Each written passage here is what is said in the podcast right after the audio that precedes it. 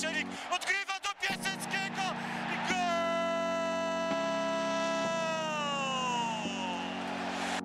Dobry wieczór, witamy serdecznie. Jak wejść w nowy rok, to tylko z przytupem, dlatego postanowiliśmy spotkać się tutaj po Sylwestrze, jeszcze troszkę zaspani, ale mam nadzieję, że za chwilę nabierzemy energii, że Wy nam trochę tej energii dacie, bo dzisiaj dwa ważne cele, panowie.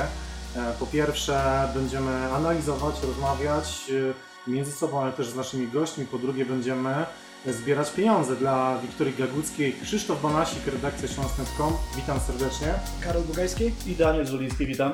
Witamy wszystkie osoby, które zgromadziły się, żeby oglądać nas na żywo. Pozdrawiamy też wszystkich tych, tych którzy będą e, oglądać naszą transmisję z odtworzenia. Najważniejsza informacja tego wieczoru jest taka, że te rzeczy, które widzicie tutaj e, za nami, możecie je licytować. E, I wymieniając po kolei, wydaje mi się, że od najważniejszej, od najważniejszej rzeczy, czyli koszulka Śląska Wrocław z sezonu 2015-2016 z autografami piłkarzy, którzy wtedy grali w Śląsku, a byli to m.in. Mariusz Pawelec, e, Piotr Celeban, a więc e, no, piłkarze, którzy do dzisiaj są w drużynie Śląska, ale tam jest też au- autograf Laszy Dwalego czy Filipe Goncalwesza, więc bardzo cenna zdobycz to może być e, dla kogoś. Zachęcamy, żeby licytować tę koszulkę. E, A tę koszulkę przekazał nam e, Paweł Kot, który siedzi tutaj za sterami e, naszego... Realizatorce. Tak jest, za sterami naszego, naszego aparatu, naszego, mm, e, nasz, naszej kamery, więc jeśli, jeśli nas źle widać, to jest wina Pawła, ale nie, no szczególnie jeśli dobrze nas widać, to jest zasługa Pawła. Dzięki Paweł, że jesteś dzisiaj z nami i dzięki za przekazanie tej koszulki. Co jeszcze mamy panowie? Jakie jeszcze mamy gadżety? No proszę, na przykład może tutaj kalendarze pokażemy i książki, e, które e, przekazali nam e, kibice Śląska z Ultra Silesii. E, także taki kalendarz jest do wylicytowania. Zresztą tutaj nasz wszech, wszędobylski Paweł załatwił także ten kalendarz. E, tutaj Karol, Tobie oddam głos, bo to jest e, też fajny, fajny rarytet. Fajna, cenna rzecz to jest książka Był sobie piłkarz autorstwa Antoniego Bugajskiego. Książka, w której można przeczytać o piłkarzach znanych, nieznanych, także o byłych piłkarzach y, Śląska Wrocław. Y, Wymienię tutaj trzy nazwiska. Można przeczytać o y, Zygmuncie Kalinowskim, Kazimierzu Przybysiu, a także Henryku Apostelu. Henryk Apostel kojarzony jako trener, ale w przeszłości także piłkarz Śląska Wrocław. O, o, o tej postaci można, można przeczytać więcej właśnie w tej publikacji. Mamy też książkę Sebastiana Mili. E, I tutaj ważna jest rzecz, że e, twój tato, Autograf, tak jest. Czyli twój tato, Tak się składa. Nie ma co Personalizowany. oszukiwać. Zresztą widzieliście w poprzednim odcinku podcastu Tylko Śląsk, tak?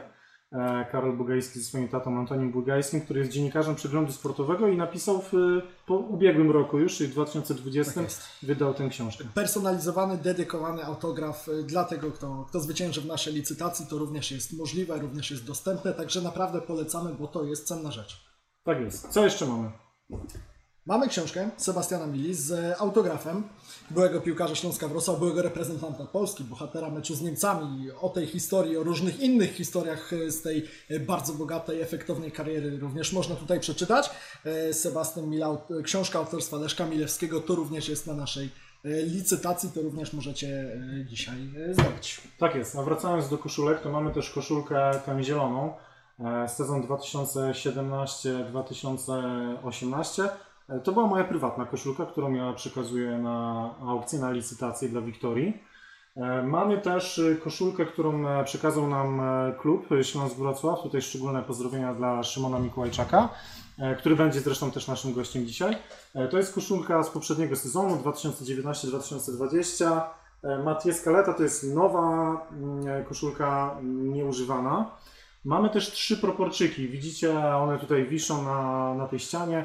E, Proporczyki, które były podpisane przez Dariusza Sztylka, więc dyrektora sportowego mm, Śląska Wrocław. Możecie je też wylicytować. Dwa z nich są z poprzedniego sezonu, jeden z nich jest e, z obecnego sezonu. Oczywiście to te proporczyki, e, które zawodnicy sobie przekazują zawsze tam na początku e, meczów. No i ostatnim fantem. E, Dwa ostatnie fanty, dwa ostatnie Dwa fanty. ostatnie fanty. E, możecie wylicytować kalendarz e, oficjalny na nowy rok. Łączy nas piłka, także też myślę, że fajna rzecz dla każdego kibica reprezentacji. A że spotykamy się tu w audycji, która jest poświęcona Śląskowi Wrocław głównie, to mamy także oficjalny kalendarz Śląska na nowy rok. No, idealny czas, aby się w coś takiego zaopatrzyć, przy okazji pomagając komuś, kto aktualnie tej pomocy potrzebuje. E, No i teraz najważniejsza rzecz, w jaki sposób licytujemy. Licytujemy na portalu zrzutka.pl, tam utworzyliśmy skarbonki. Linki do skarbonek e, macie w opisie tego filmu, a także mm, na naszej stronie, zresztą macie tutaj taką informację, która, która się wyświetla, więc wchodzimy albo na naszą stronę, albo w opisie filmu e, tego tutaj na YouTube, tam macie linki e, do skarbonek. No i te przedmioty zostaną przekazane osobom, e, które wpłacą największą kwotę łącznie na daną skarbonkę. Więc jeśli ktoś oglądał live'a charytatywnego kanału sportowego, to już wie jak to działa.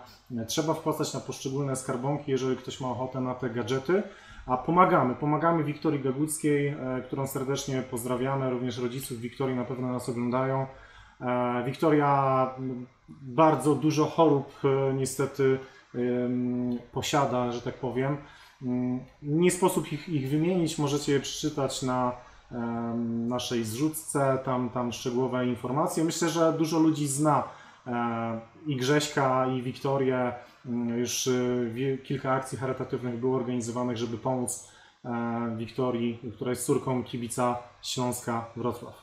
Oprócz aukcji, oprócz, oprócz licytacji, e, będziemy również łączyć się z gośćmi, tak jak zapowiadaliśmy. Kto będzie naszym gościem dzisiaj? No, kogo nie będzie, No no, właśnie, tutaj można powiedzieć, że same znane e, osobistości, będzie między innymi wspomniany już dzisiaj Piotr Celeban, Celeban będzie e, Szymon Foka Mikołajczak, właśnie, który także przekazał i pomógł nam tutaj w organizacji tego. Będzie trener Witesław Lawiczka, myślę, że to jest e, bardzo e, oczekiwany e, moment. Będzie trener Paweł Barylski, e, Kuba Łabojko nawet się z nami połączy, zobaczymy co tam w słonecznej Italii.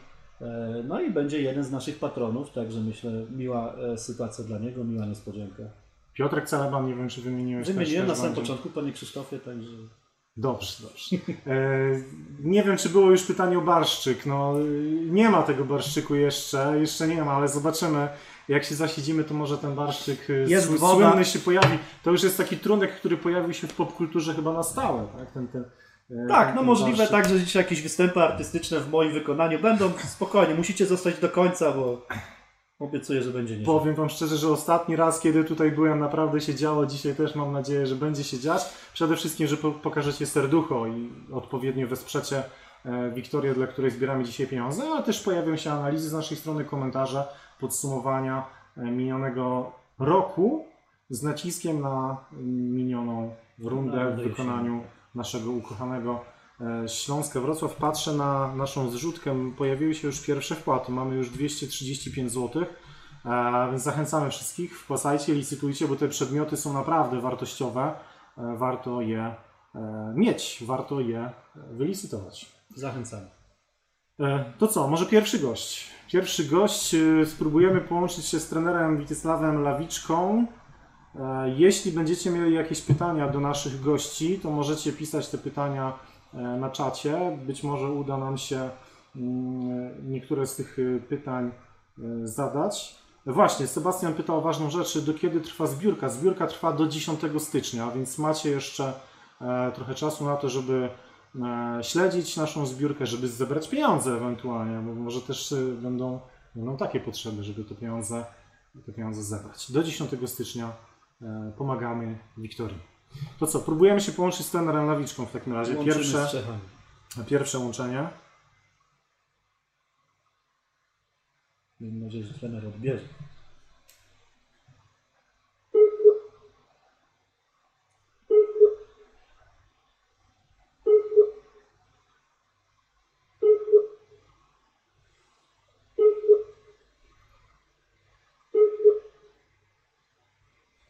No, panie trenerze, dzwonimy, dzwonimy.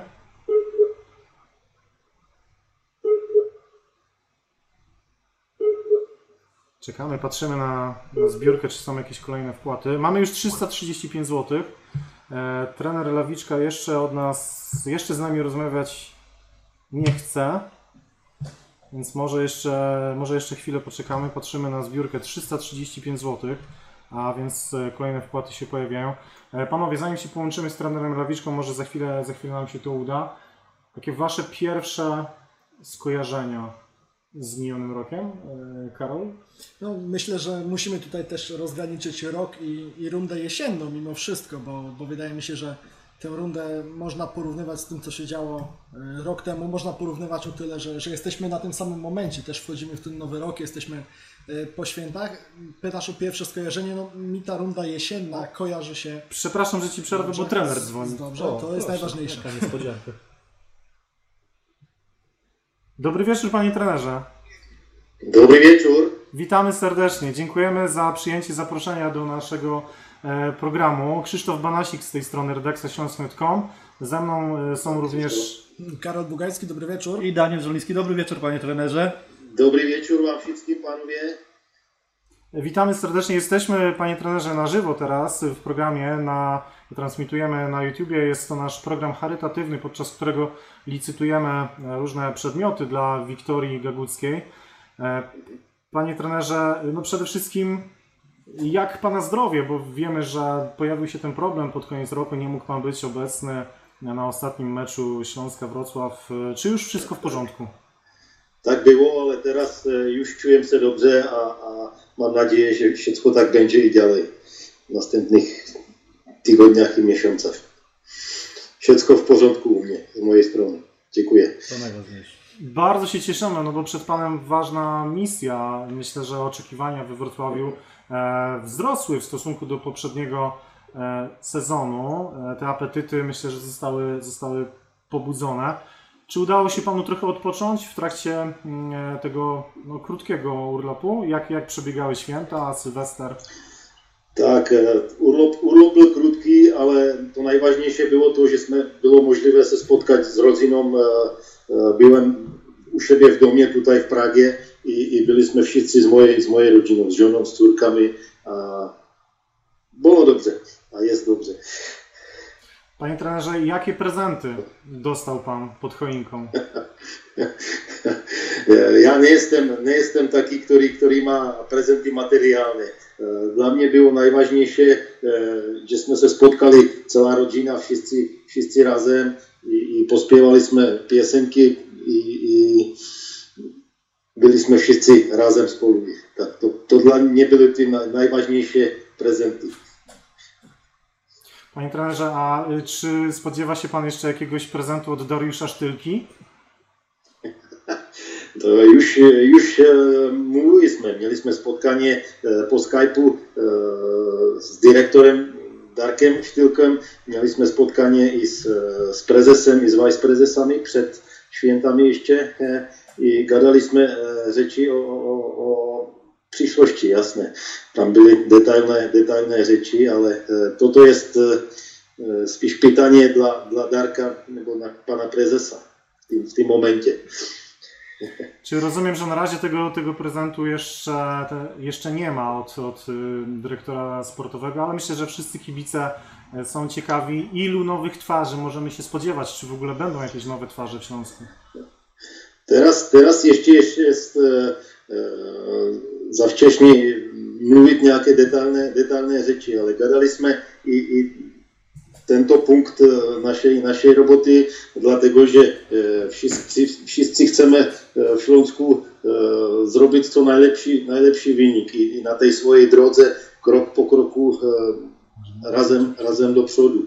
E, to znaczy, że e, teraz e, za dwa, za dwa dni e, piątego se spotkamy, mamy, mamy e, testowanie na COVID i później siódmego mamy, e, mamy oficjalne rozpoczęcie e, okresu przygotowawczego, także e, chłopacy mieli wpisane e, treningi indywidualne w, w, trakcie, w trakcie teraz po świętach těchto dni i mam nadzieję, że wszyscy się spotkamy e, z dobrej energii, tak abyśmy e, se dobrze przygotowili za ten miesiąc e, okresu przygotowawczego i, i, i szli sezoną dalej do przodu ze sukcesem.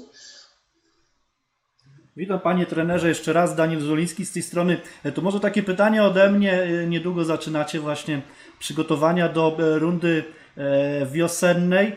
Czy e, ma pan jakoś sprecyzowane czy przygotowania, nad jakim aspektem gry chciałby pan popracować, e, czy, czy to jest za wcześnie jeszcze na takie, e, na takie ustalenia? Že eh, mluvili jsme se štábem školeňovým, s kolegami, trenérami, eh, mluvili jsme s direktorem sportovým, mluvili jsme s, s naším zařondem, s prezesem i s viceprezesem a všichni, všichni čujeme zodpovědnost za to. Já myslím, že, že ideme, ten kierunek je, je správný, je dobrý, ale je třeba ďalej pracovat. Zrobili jsme si analýze, co jsme zrobili dobře, co je třeba do poprawy i krok po kroku ďalej. Panie trenerze, to może ja takie pytanie bardziej świąteczno-noworoczno-sylwestrowe, bo w Polsce mieliśmy dyskusję o e, spodziewanej nieobecności Maryli Rodowicz na, na Sylwestrze. To zastanawiam się, przy jakich nutkach i przy jakiej muzyce pan spędzał, spędzał Sylwestra w Czechach. Helena Wądraczkowa, czy, czy może ktoś inny? Ja wiem, že, ja wiem, že Helena Vondračková je v Polsce bardzo popularná. Malovaný čbánku, to je naša piesenka, ktorú Jeliže vygráme meč, tak s naším, s naším panem kierovníkem, se Zbigněvem, si zavše púšťame tej, tej piesenky, to je taký, taký rituál náš. No, ja, můj Silvestr byl, byl spokojný takový, dlatego, že i v Čechách máme také restrikcie podobné jak, jak v Polsce, takže jsme byli s, s ženou na, na Village House u nás tutaj v Čechách i spokojně jsme si tam pogadali, po, pozobáčili telewizor i, i, i było nam dobrze. Panie trenerze, to już ostatnie pytanie. Czego panu życzyć w, w tym na, no już nowym roku? Z mojej strony bych chtěl žičit vám všetkým kibicom Šlonsku dużo zdrowia a, a wiele, wiele radości dobrego grania i wyników naszego Śląsku. To, to najpewniejsze, a mam nadzieję, że ještě v tým sezóně přichodze, přichodze taký čas, kdy, kdy naši kibici přichodzą na stadion i będą, będą wspierać nás na tribunách. Wiem, že to jest teraz trudná sytuacja dla, dla wszystkich, ale mam pewnej nadzieję, że, że będzie lepiej. Dziękujemy serdecznie panie trenerze. No, życzymy tego, myślę, że wszystkim naszym widzom, życzymy tego panu, żeby faktycznie stadiony były otwarte. Sportowo, panie trenerze, podium te, te, tego, tego życzymy? Sport, sportowo, tak jak mówiłem wcześniej, z mojej strony e, czuję, że ten kierunek, którym idziemy, e, jest, jest dobrý, ale jest trzeba dalej mocno, mocno pracować. Każdy jeden członek družstva, zawodnicy, trenéři, štáb, wszyscy ludzie w klubu mają mój szacunek a, a mam nadzieję, że z naszymi kibicami w plecach mamy, mamy szansę posuwać tej, tej naszej gry i wyniki dalej do przodu. Dziękujemy serdecznie panie trenerze za to, że znalazł pan czas, żeby chwilę z nami porozmawiać. Życzymy panu e, samych zwycięstw, no i oczywiście zdrowia, bo wiemy, wiemy w, jakim, w, jakim czasie, w jakim czasie żyjemy. E, pan do Wrocławia kiedy przyjeżdża? Czwartego. Czwartego przyjeżdżam do Wrocławia. Piątego mamy COVID testowanie wszyscy w Śląsku. Szóstego jeszcze chłopacy mają indywidualny trening wpisany i jak mówiłem, z siódmego mamy, mamy rozpoczęcie oficjalne treningów zespólnych. Niestety nie powiem do zobaczenia, bo niestety no wiemy, że dziennikarze też no, nie mogą być obecni na treningach, nie ma tych otwartych treningów medialnych, ale mam nadzieję, że, że uda nam się jakoś szybko spotkać, chociażby z trybun będziemy mogli podziwiać mecze Pana Śląska Wrocław. Dziękujemy bardzo za obecność dzisiaj, za znalezienie czasu. Dziękujemy Dziękuję. bardzo. Ja życzę, ja życzę Wam, dziennikarzom, wszystkiego dobrego i, i szanuję Waszej roboty, dlatego że Wy jesteście ci, którzy, którzy transformują te informacje z klubu do, do naszych kibiców. A mam nadzieję, że przychodzę czas, tak jak mówiłem, jeszcze w tym sezonie przychodzę czas, gdy będzie możliwość spotkania i, i konferencji prasowych i, i z, z Wami, z dziennikarzami. Też mamy taką nadzieję. Pozdrawiamy serdecznie Panie Trenerze, dziękujemy bardzo. Do usłyszenia, do zobaczenia. Dziękuję, pozdrawiam, a wszystkiego dobrego. Wzajemnie dziękujemy. Dziękujemy. No i cóż, trener odzwonił, także idealnie zaczęliśmy. Trener w chyba. formie, chyba Trener dobrze w ta formie przerwa widać mija. e, dobrym nastawieniem, no a to jest chyba najważniejsze. Powiemy, że przed Śląskiem bardzo trudna runda, ponieważ oczekiwania wzrosły i Mhm. widzimy już chociażby po zakończonej rundzie, że ciężko jest pełnić. I dwa wyjazdy na początek roku do Mielca i do, do Gliwic. No właśnie, już się nie możemy doczekać. To będzie na pewno szlagier w Mielcu w y, poniedziałek, tak? Znakomita data. 2, 2 lutego. No teoretycznie to jest przeciwnik, y, z którym po prostu trzeba wygrać, tak? Z dolnych rejonów y, tabeli, ale też wiemy w jaki sposób Śląsk gra na wyjazdach w tym sezonie. No wydawało się, że odblokowaliśmy się w Bielsku Białej, po czym no niestety 60 dobrych minut w Lubinie albo 45, różnie można na to patrzeć. E, Kolejna porażka, tak? To prawda, no a Stal jedzie na Łazienkowską, strzela trzy gole w ostatnim meczu przed, przed świętami, wszystkie rzutów karnych, no ale jednak wygrywa, zdobywa cenne punkty i, i poprawiła tę swoją sytuację przed, przed zimową przerwą. No, trener Leszek Oliczyński to jest chyba patent na sukces e, i to jest e, kluczowa postać w tym momencie w e, Mielcu, której my jako zespół Śląska możemy się najbardziej obawiać, dlatego na pewno nie czeka nas łatwy wyjazd, ale miejmy nadzieję, że przełamiemy tą, tą złą passę na wyjazdach i, i wygramy już daj Bóg, żeby w dobrym stylu. Próbowałem e, dowiedzieć się od trenera Lawiczki tak trochę pośrednio, jaki będzie cel drużyny na ten sezon, ale myślę, że e, trener odpowiedział tak w swoim, Bardzo dyplomatycznie. w swoim stylu, czyli no, idziemy w dobrym kierunku, tak, robimy dalej e, naszą robotę, ale no, żadnych konkretów e, tutaj trener się nie deklaruje, ale myślę, że to, to jest mądre z jego strony, bo faktycznie patrząc na to, jak niestandardowo przebiegały te rozgrywki w tym roku całym, no to ciężko jest tak naprawdę przewidzieć, których piłkarzy będziesz miał do dyspozycji, w jakiej dyspozycji będzie, będzie Twój rywal, jakich on będzie miał piłkarzy. E, Czwarte miejsce Śląska w, w tym sezonie, biorąc pod uwagę to, e, jak dużo się działo, no to chyba jest dobry wynik. Znaczy, biorąc pod uwagę to wszystko, tak jak mówisz, co się dzieje, to ta czwarta lokata teraz, zimą i ewentualnie na koniec sezonu, już abstrahując od tego, czy ona dawałaby puchary, czy nie, no to oczywiście trzeba wziąć taki wynik. Pamiętamy, jak długo Śląska nie było w ogóle w grupie mistrzowskiej, jak długo na to czekaliśmy i e, jak te lata odliczaliśmy. Natomiast z drugiej strony patrzymy sobie, jak wygląda tabela. Oczywiście Legia jest liderem, ale przed Śląskiem są też Raków czy Pogoń, blisko jest Górnik Zabrze. No to nie jest taka sytuacja, z której Śląsk nie mógłby, nie mógłby wyjść w taki sposób, by, by na przykład jej nie poprawić, by nie zdobyć więcej punktów od, od tych zespołów. To był trudny rok dla kibica Śląska, bo z jednej strony były oczekiwania, no w pewnym momencie Śląsk y, przecież walczył o podium, mówimy jeszcze o poprzednim sezonie, E, tam była dobra gra jesienią, szczególnie 2019 roku, później na wiosnę już ta gra nie wyglądała tak fajnie, ale wtedy mieliśmy Przemysława Pochetę i on potrafił zrobić coś z niczego, może nie zawsze, ale miał takie naprawdę dobre mecze jak z Krakowią, Lechem, prawda, był tym motorem napędowym Śląska jeszcze w poprzednim sezonie, ale kiedy spojrzeliśmy e, dzisiaj na statystykę przed naszym programem, mm, bilans zwycięstw, remisów i porażek, to okazuje się, że my w 2020 roku mamy więcej porażek niż zwycięstw.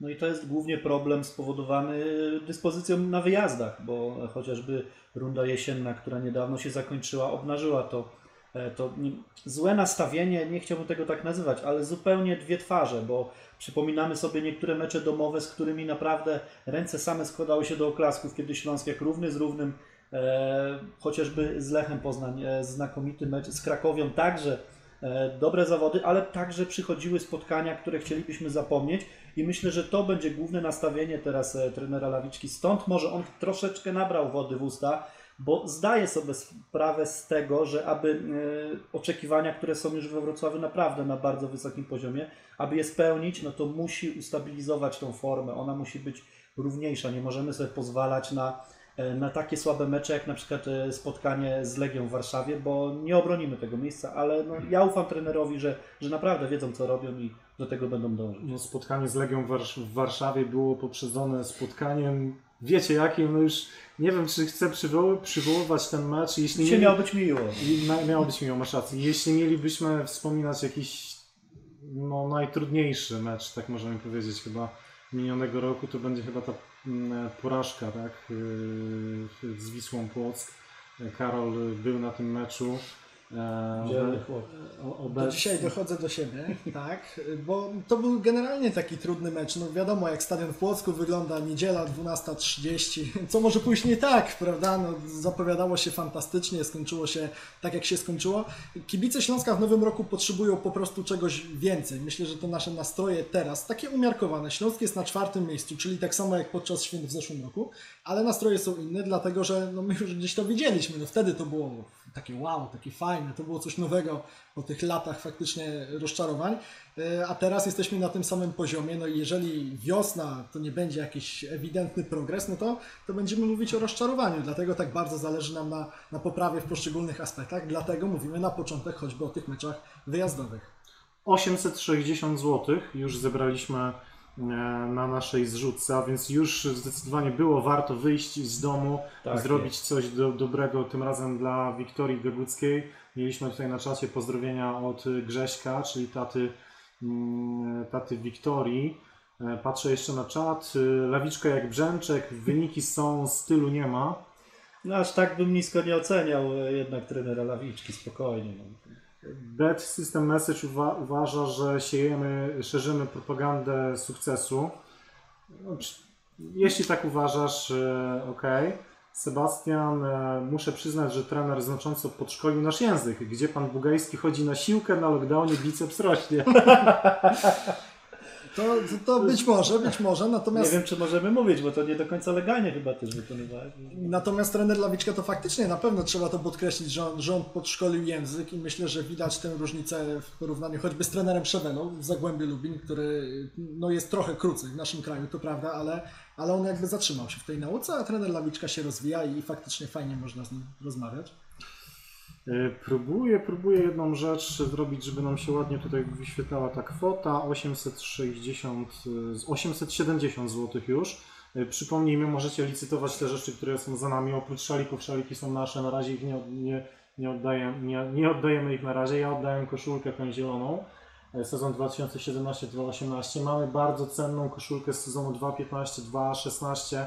E, Kiedy ciekawostka, no czterech trenerów miał I to jaki? I w tamtym jaki? sezonie. Pytanie teraz do Was, e, zagadka. E, Którzy to byli trenerzy? Bo było ich czterech. Sezon 2015-2016. Autografy piłkarzy z tamtego sezonu są na tej koszulce. Za, za moimi plecami widzicie nową koszulkę z poprzedniego sezonu Mathieu Scaleta. Ją też możecie wylicytować. Mamy te trzy proporczyki, które wiszą na ścianie. Dwa z poprzedniego sezonu, jeden z obecnego. Na odwrocie tych proporczyków są autografy Dariusza Sztylki, więc też e, fajna, e, fajna wartościowa rzecz. E, Co mamy jeszcze? Przypomnijmy kalendarz, oficjalny kalendarz e, Śląska Wrocław. Kalendarz łączy nas piłka. Proszę bardzo, rok 2021 również. E, Książkę Sebastiana Mili wraz z jego e, autografem. I tutaj o, I książka, książka, myślę, która z autografem dopiero będzie. e, Był sobie piłkarz Antoni Bugajski, możliwość spersonalizowanego autografu, także naprawdę warto, bo to będzie coś. No i mamy oczywiście także kalendarz Ultra Silesia.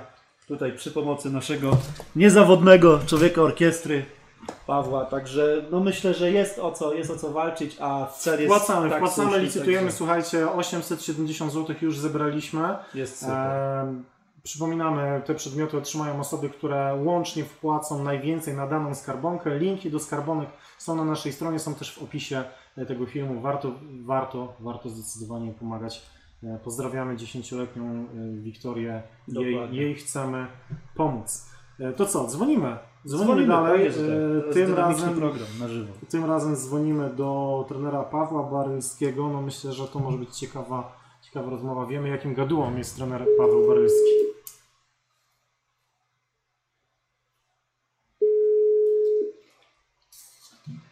Witam serdecznie panów. Dobry wieczór, panie trenerze. Witamy serdecznie. Redakcja Śląsk.com, Krzysiek Banasik. Karol Bugajski, dobry wieczór. Daniel Żuliński, witam. Jesteśmy na żywo, panie trenerze, na, na YouTubie, tak jak, tak jak e, zapowiadaliśmy.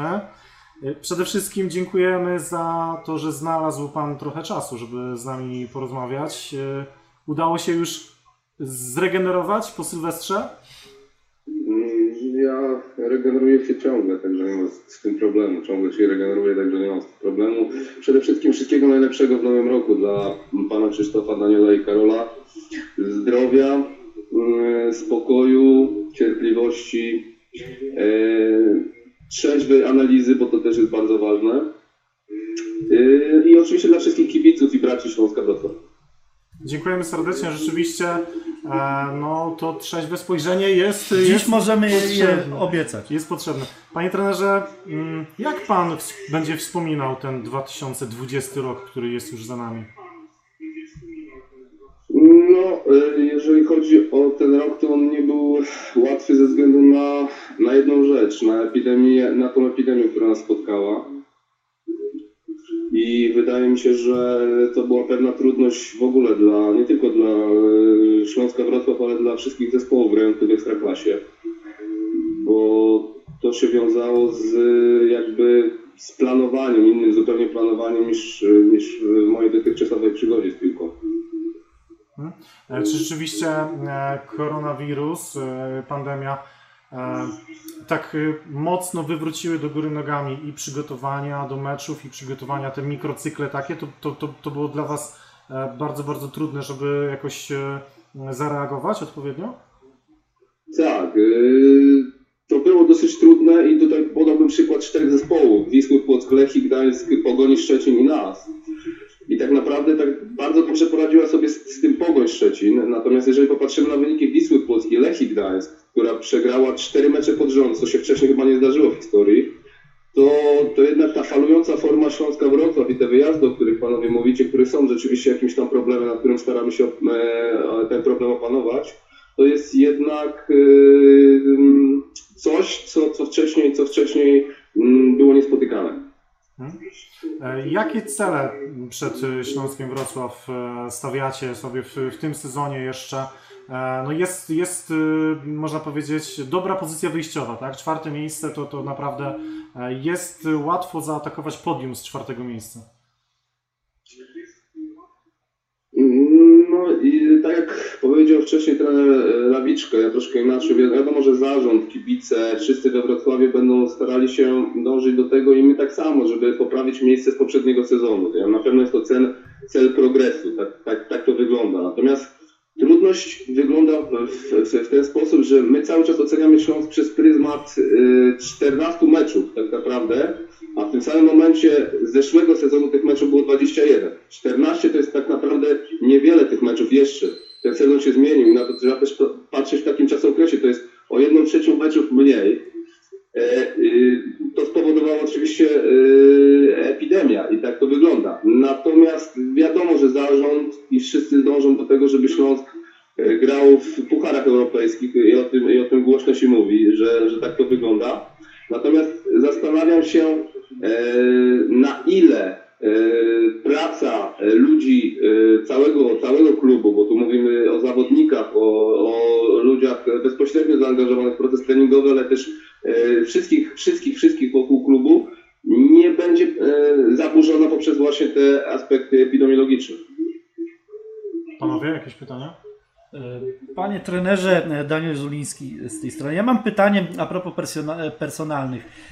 Ja ostatnio nawet zająłem się tym tematem. Chciałem się zapytać o Rafała Makowskiego, bo wiemy, że przychodził do Śląska, wiązaliśmy z nim duże nadzieje, bo trzeba przyznać, że końcówkę sezonu w szczególności poprzedniego miał znakomitą w Radomiaku i był motorem napędowym tej drużyny.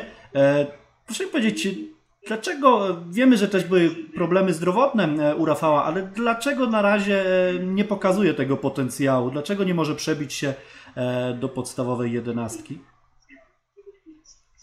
Pi- Pierwszy punkt to jest to, że po tak to co powiedziałem o tej epidemii. Grał w Radomiaku i skończył sezon bardzo późno.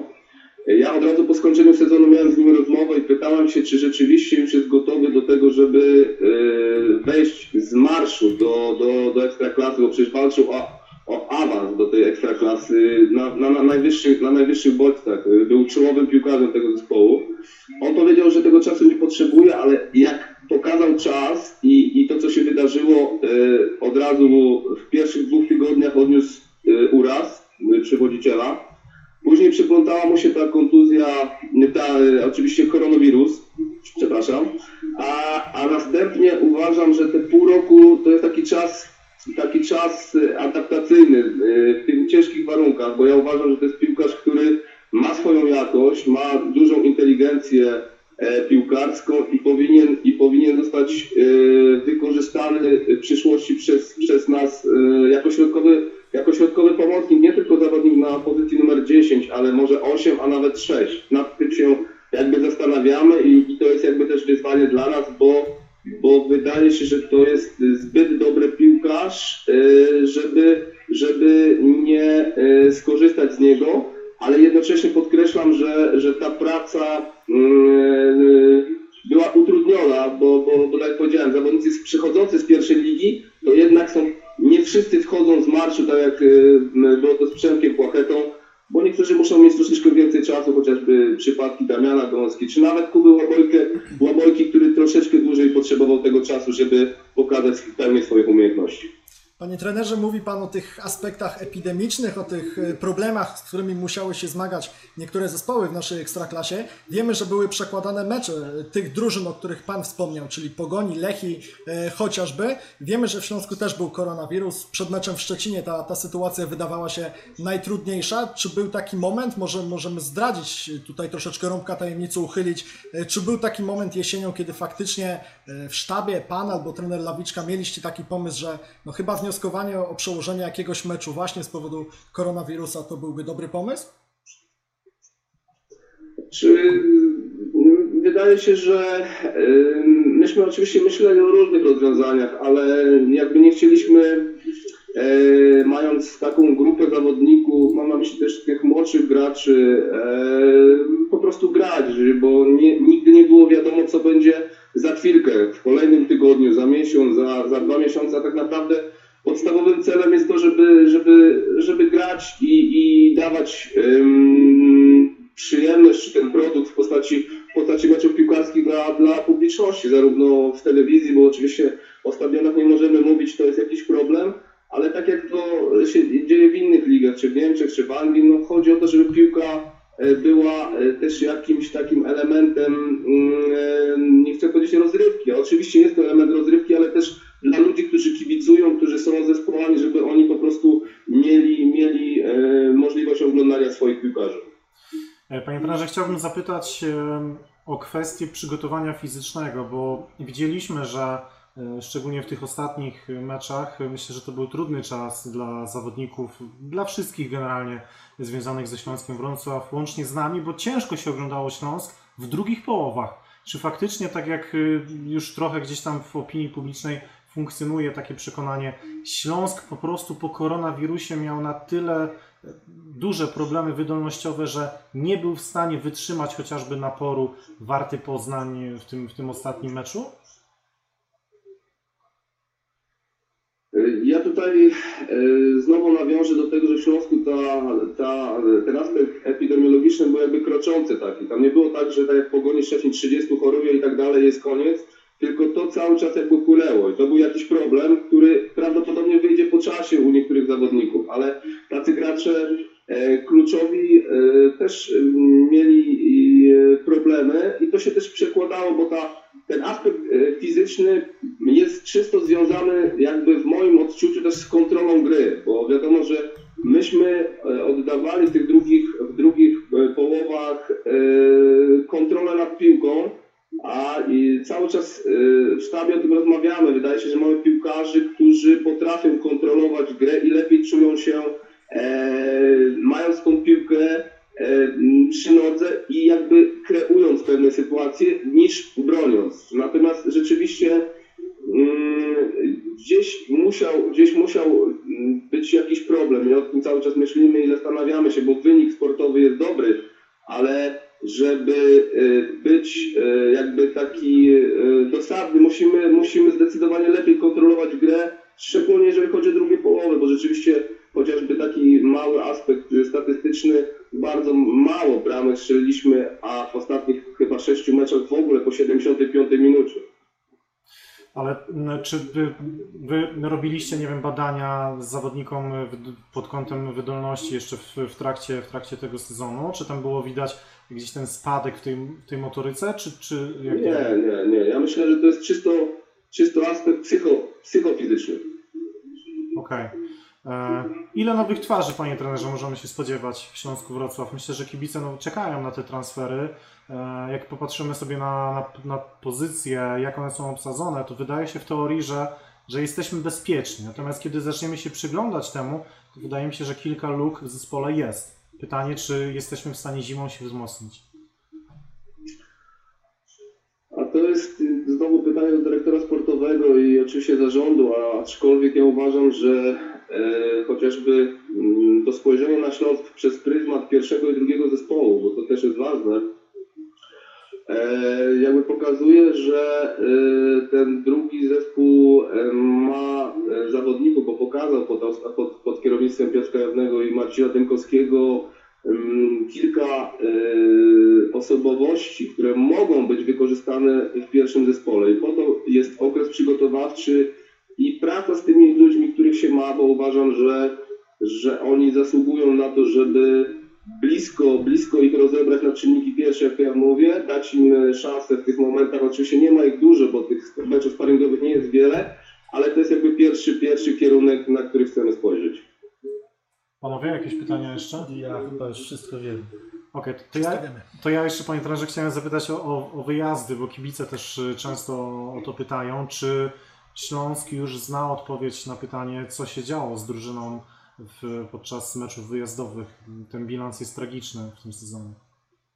Bo kiedy ostatnio rozmawialiśmy, prawda, jakieś dwa miesiące Tak, temu, e, to, znaczy, stara, przed rozmową, kiedyśmy rzeczywiście rozmawiali, to sobie rozebrałem na czynniki, rzeczywiście wracałem do poprzednich sezonów i, i, i ostatni sezon taki, który, to jest jakiś głębszy, głębszy problem i o tym myślimy. Ostatni sezon, w którym Śląsk praktycznie był na równi, to był sezon 2-11-2-12, 29 punktów w domu, 27 na wyjeździe. Czym to się zakończyło, wiecie panowie doskonale.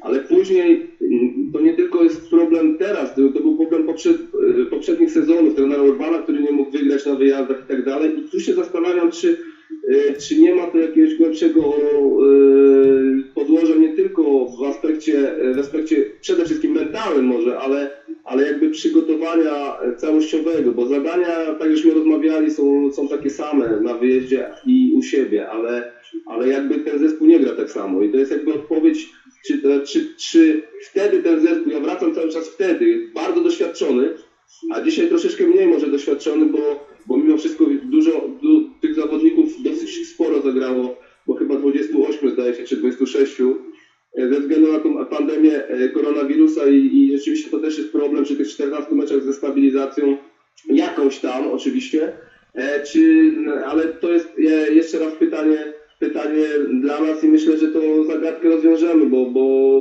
bo zawsze staraliśmy się jako sztab szkoleniowy szukać, szukać, szukać, szukać, jeszcze raz szukać różnych rozwiązań i, i gdzieś tam się udawało te, te rozwiązania znaleźć. panie trenerze, czy może y, nam oraz wszystkim kibicom obiecać, że Śląsk w tej rundzie wiosennej będzie potrafił grać dobrze, bo graliśmy dobrze, ale do 60 minuty. Pytanie, czy może Pan obiecać, oczywiście z przymrużeniem oka, e, czy Śląsk będzie potrafił grać dobrze w piłkę przez 90 minut, tyle trwa mecz? Ja mogę, ja mogę tylko obiecać jedno, e, znaczy obiecuję to, co jest zależne od nas, że będziemy bardzo ciężko pracowali nad tym, e, jako całość e, ludzi związanych ze Śląskiem, żeby tak rzeczywiście było, bo to, bo to jest, e, jeżeli chcemy osiągnąć nasze cele, to to jest warunek konieczny. Ostatnie pytanie od naszego widza. Który piłkarz nie był w stanie uwolnić swojego potencjału w Śląsku w stosunku trening a mecz? No jest Pan w Śląsku już od, od wielu lat. Czy pamięta Pan jakiegoś takiego zawodnika, który świetnie wyglądał na treningach, a nie potrafił tego pokazać w meczach? Pierwszy, pierwszy zawodnik, który mi przychodzi bardzo młody, to jest Piotrek Samiec Stała, który potencjał ma bardzo duży, ale jeszcze te mecze jakby na poziomie najwyższym y, nie przekładają się ta jego dyspozycja treningowa na dyspozycję meczową, ale mam nadzieję, że, że to jest kwestia wieku i za chwilkę y, to wszystko będzie e, przełożone z treningu na mecz. Panie trenerze, a Piotr Samiec-Stalar to jest piłkarz, który wiosną również będzie w kadrze Śląska, czy, czy jakieś wypożyczenie może się szykuje? Jeżeli chodzi o mnie, to mam nadzieję, że będzie to piłkarz Śląska, natomiast decyzję będzie oczywiście podejmowało kierownictwo, nie ja. Natomiast ja uważam, że, że jest to piłkarz, który powinien zostać w Śląsku, bo mamy jest to piłkarz e, utalentowany, który, który będzie dostawał swoje szanse, a mamy zespół drugoligowy, który uważam jest bardzo dobrze prowadzony i tam jest bardzo, bardzo dobry poziom na to, żeby, żeby nawet jak nie ma swoich minut w pierwszym zespole, to, to te minuty łapać w drugim. Zdecydowanie się z Panem zgadzam. Byłem obecny na no, kilku meczach y, rezerw w tym sezonie i naprawdę fajnie się te mecze ogląda. Zawsze są emocje. Y, Ta jakość też jest na pewno większa niż w trzeciej czy czwartej lidze, gdzie jeszcze niedawno te rezerwy grały. A Piotrek Samiec-Talar, o którym Pan mówił, y, w tych ostatnich meczach, w końcówce tego sezonu naprawdę dobrze wyglądał. Dobrze wyglądał, więc, więc może wreszcie się odblokuje faktycznie. No, pamiętamy, że jeszcze przecież trener Tadeusz Pawłowski mówił o nim, że to jest największy talent e, w Akademii Śląska Wrocław, więc no niech rozwinie skrzydła. Może to będzie jego czas.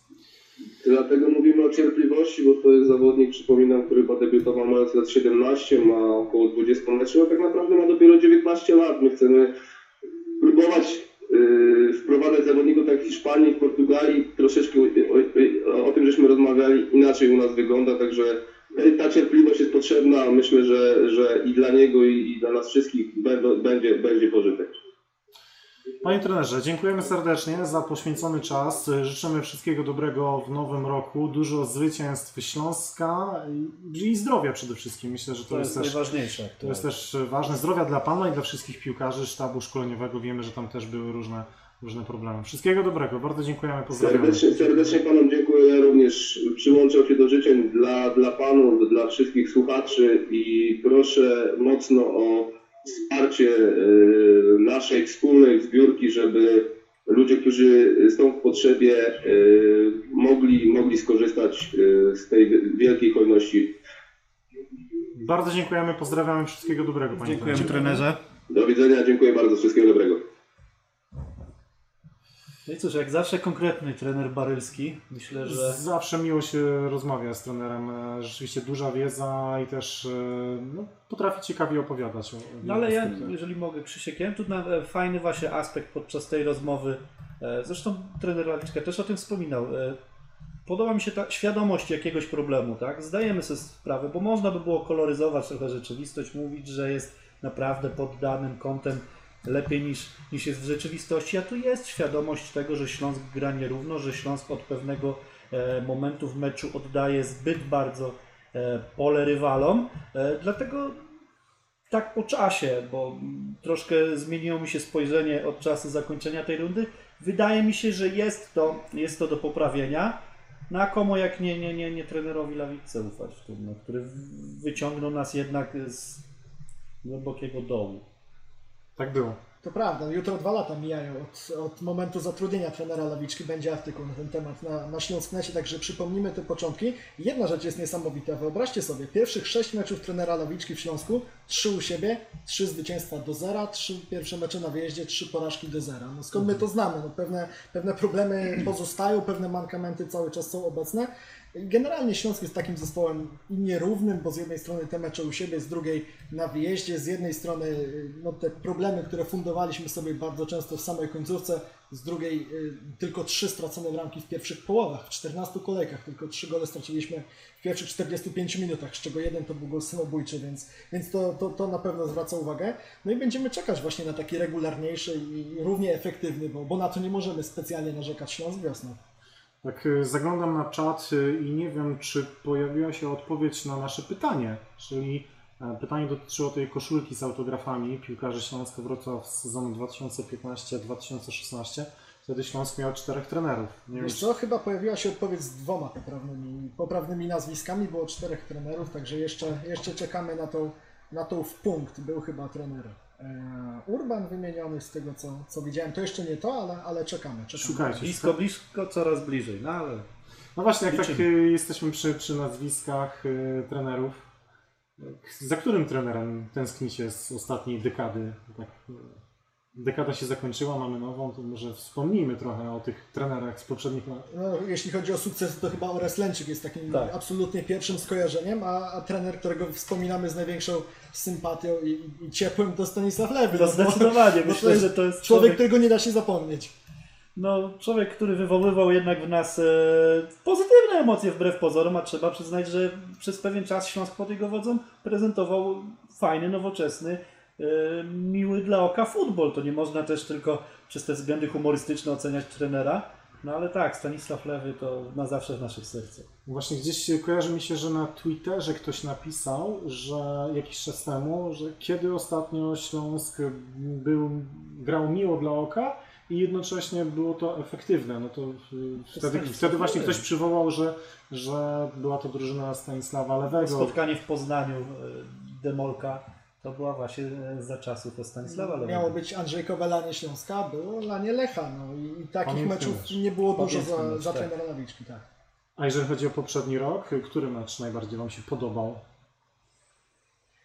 Cisza, Zaczerpnąć, wymowna. Ja mam kilka kandydatów, ale tu czekam na Znaczy Wasze. nie, no jeżeli, jeżeli chodzi o rok kalendarzowy, no to, no to chyba spotkanie z Lechem. To było coś, co Tylko które? E, w tym sezonie, mówię, no, na początku tego sezonu, bo wydaje mi się, że to było miłe dla oka, tak? No wymiana ciosów, praktycznie obydwa zespoły bez gardy. E, także na pewno to było najbardziej efe- efektowne spotkanie, a no ono mi najbardziej jakoś w pamięci utkwiło. Ja zapamiętałem mecz z Wisłą w Krakowie na, na początku sezonu, wygrany 3 do 1, mecz, w którym Śląsk prowadził, stracił gola przed przerwą po, po samobójczym pechowym strzale Mariusza Pawelca, natomiast w drugiej części zupełnie się tym nie przejął, nie poddał, strzelił dwa kolejne gole, wygrał z Wisłą, która wtedy też już miała swoje problemy, no ale zwycięstwo przy Remonta to zawsze, to zawsze jest coś, co smakuje, świetny mecz Mateusza Praszelika, asystę, wywalczony rzut karny, dwa gole Roberta Piecha, pierwszy gol po powrocie Waldemara Soboty, więc to też był taki mecz wyjątkowy pod wieloma względami, no i zwycięstwo na wyjeździe, trzy Ważne gole. wydarzenie, tak.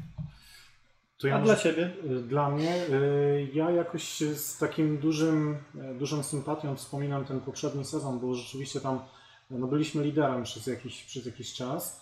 E, Graliśmy w grupie mistrzowskiej, mieliśmy do przedostatniej kolejki, tak? Walczyliśmy jeszcze o miejsce, miejsce pucharowe i, i tam miałem większe dreszcze, że tak powiem, bo tam faktycznie ta stawka mm, była o coś. No, na początku tego sezonu wiemy, że jeszcze jest dużo meczów, że można nadrobić albo coś stracić, tak? Więc ten poprzedni sezon wspominam jednak z większym dreszczykiem w minionym roku i dwa mecze mi utkwiły w pamięci z Krakowią u siebie i z Lechem Poznań u siebie.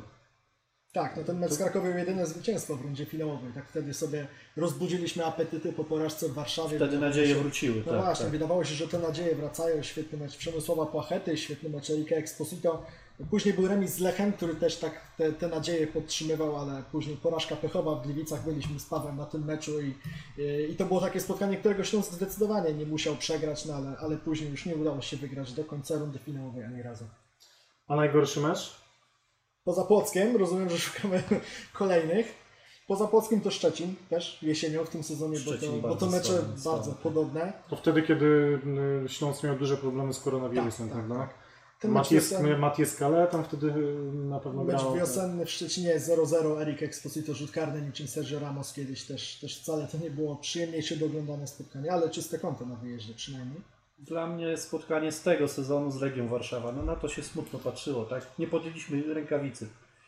No, no, wyglądaliśmy bezradnie i to, to mnie tak uderzyło. To wtedy był taki moment, że faktycznie pomyślałem sobie, że, że trzeba zmienić tą postawę na wyjazdach, bo od pierwszej do 90 minuty widzieliśmy tylko jeden zespół na, na, na murawie. Y, Darek Nowakowski pisze, że derby 4-4 z Zagłębiem, To, To to nie, tak. nie, nie w tym roku, ale no nie w 2020. Wtedy prawda? wystrzał Erika Exposito, tak. Ale też super dla oka mecz. Zaglądam na zbiórkę, mamy 1370 zł. E, Naprawdę ładna kwota, ładna kwota, ale no to dopiero 22% do celu, który sobie założyliśmy, czyli 6000 zł. E, Co prawda zbiórka trwa do 10 stycznia, no ale Ale warto. fajnie zaczęliśmy, naprawdę bardzo dziękujemy za każdemu. Nawet wpłacone 5 zł złotówka, to jest, to jest cudowny gest i, i wszyscy to wspólnie doceniamy. Fajnie to rośnie, naprawdę. Bardzo szybko tutaj zerkam Krzyśkowi na, na komputer. Tempo jest imponujące. E, to cóż, zadzwonimy może do Piotra Celebana. E, to, to zawodnik, który myślę, że też e, ten 2020 rok był pewną sinusoidą, jeżeli chodzi o, e, o to, jak często występował na boisku, jak Któraż to już młodość, tak? Bardzo dobry początek sezonu. Bramki w pierwszych, pierwszych dwóch meczach. No, trzy spotkania, e, przepraszam, trzy spotkania z golem zakończone, tak, Piotra Celebana. A już niektórzy wieścili koniec e, Piotra Celebana w Śląsku. Nic bardziej mylnego. No to dzwonimy, pytamy, kiedy. Witam. Dobry wieczór, witamy serdecznie. Krzysiek Banasik z tej strony, redakcja śląsk.com. Karol Bugajski, dobry wieczór. Daniel Żuliński, witam. Witam. Y, Piotrek, y, jak rekonwalescencja po na pewno bardzo sytym y, i, i e, no cóż, zakrapianym na pewno mocno Sylwestrze, znając Ciebie. E, nie, nie. W, w domu e, po- powiem tak, na pewno się nie przejmowałem jakimiś tam e, obostrzeniami, bo mam swoje zdanie na ten temat, co oni robią w tym rządzie. E, siedziałem w, w domu Zaczął się z bratem, e, delikatnie, ale no tak, było wesoło. Udało, udało Ci się... Ale na, na pewno się nie bałem tego, że gdzieś wyjdę lub coś. Po prostu miały, były, było już z góry zaplanowane lub coś i, i w tym roku sobie odpuściłem. Jakieś fajne prezenty pod choinką były? Tak, tak, tak, tak. E, Ciężarki. Tak, tak, tak, tak myślałem, że u Ciebie pewnie ten, e, ten, ten urlop to tam nie było odpoczynku, tylko, tylko pewnie ciężka praca, bo to pewnie głównie dzięki tej ciężkiej pracy no jesteś tutaj, gdzie jesteś. E, No na pewno tak. E, Troszeczkę wcześniej zacząłem niż inni. E, Trenowałem też, poszedłem na treningi na brazylijskie jiu do znajomego, ponieważ znamy się już, on mnie znał, można powiedzieć, jak jeszcze byłem w Pieluchach, bo on razem z moim ojcem trenował judo. Teraz przeszedł na brazylijskie, to sobie chodzę do niego i troszeczkę się e, tu, turlam po macie. Dzisiaj też byłem, więc cały Jest, czas jest aktywnie. jest taki dzień, kiedy Piotr Celebon nie trenuje? E, Pierwszego. To jedyny dzień w roku. To Czyli- Czekaj, pierwszego, ale w sensie każdego miesiąca po wypłacie, tak? Nie, nie, akurat 1 stycznia, akurat też mieliśmy taką rozpiskę, o tak, no bo Michał Polczyk rozpisał nam od treningi od 28 grudnia, że mamy się ruszać, e, więc e, realizujemy ten program, za chwilę się spotykamy i no i ruszamy. Piotrek, jaki to był rok dla Ciebie? O, takie różne, różne, o tak. Były lepsze, gorsze momenty, ale powiem tak, podsumowałem sobie na swój sposób. Dzisiaj jest yy, nowy i się skupiam tylko wyłącznie na tym, co jest tu i teraz. Yy, Bo wiadomo, że trzeba pamiętać to, co kiedyś było, ale to nic nie da. O tak, yy, najważniejsze, żeby się skupić na tym nowym roku i wycisnąć z niego maksa. Czy zgodzisz się, że to była, mm, że to jak dobrze grałeś e, w, w tej minionej rundzie, no bo w, w końcówce poprzedniego sezonu e, raczej mniej grałeś, czy w tym, w tym jeszcze na początku tamtego roku. E, Czy zgodzisz się, że to było trochę zaskoczenie, jak dobrze ci szło na tej prawej obronie? Nie, o tak, jeżeli jest człowiek dobrze przygotowany, no to może sobie latać. Wiadomo, że już niektórzy, jak tam kolega wspomniał, już y, do trumny mnie pak- pakowali. Ale no, no, no cóż, no, nie jednego jeszcze zaskoczą, tak. Y, Znam swoją wartość, wiem, na czym y, całe życie pracowałem i na, y, to mi dało to miejsce, który, w którym teraz jestem. Ciężka praca. Wiadomo, jak to, tak jak każdy człowiek ma lepsze momenty, gorsze, ale to nie należy, jeżeli ktoś ma gorszy, to od razu go pakować do trumny i zakopywać, o tak, no. Trzeba czasami przetrawić pewne sprawy, problemy, ale i cały czas do przodu i realizować sw- swój plan, który sobie nakreśliłem kiedyś. A czy właśnie to takie przysłowiowe pakowanie Piotra Celobana do tej sportowej trumny nie napędzało Ciebie bardziej, że po raz kolejny pokaże komuś, że, że się mylą? No bo wiemy, jak u nas łatwo kogoś ocenić, łatwo kogoś skreślić. E, czy to kompletnie Cię nie obchodziło i po prostu robiłeś swoje, nie zwracałeś uwagi, wiedziałeś, że w końcu tą szansę dostaniesz? E, Powiem tak, gdybym miał 20 lat, to może bym się tym przejmował, ale już jestem tyle lat w tym zawodzie. e, i wiem, że dziennikarze bardzo szybko e, gloryfikują e, niektórych zawodników po jednych, dwóch meczach dobrze, za chwilę przychodzi kryzys i zaczynają krytykować. Nie ma takiego wypośrodkowania. Ja wiedziałem, na co mnie stać. Potrzebowałem też dystansu do niektórych spraw, skupi, skupieniu się na sobie, na swojej pracy i, no, i efekty były w miarę e, zadowalające, ale nie jest wiecznie mało, dlatego już e, przygotowuję się od dłuższego czasu niż ten, e, to rozpisał e, Michał Polczyk od 28, tylko wcześniej. No i teraz czekam, czekam na e, najważniejsze, żeby cały okres przygotowawczy kolejny o tak e, potrenować, dobrze potrenować, żeby nie było żadnego wirusa znowu, bo to wiadomo jak to jest. Piotrek, można powiedzieć, że Śląskowi to, co teraz jest najbardziej potrzebne, to właśnie taki w pełni przepracowany, spokojny okres przygotowawczy, bo wiemy, jak to wyglądało latem. Nie było żadnego sparingu, nie było, nie było praktycznie możliwości na, na spokojną pracę. Czy właśnie e, to miało wpływ na, na te e, brakujące, brakujące fragmenty dobrej gry w ostatnich meczach w Starym Roku, kiedy trochę fizycznie Wam, wam brakowało, choćby w meczu z Wartą, o tym też już rozmawialiśmy? Czy akurat, y, no na pewno ten wirus w ogóle dotknął to cały świat i e, w Polsce też to doświadczyliśmy.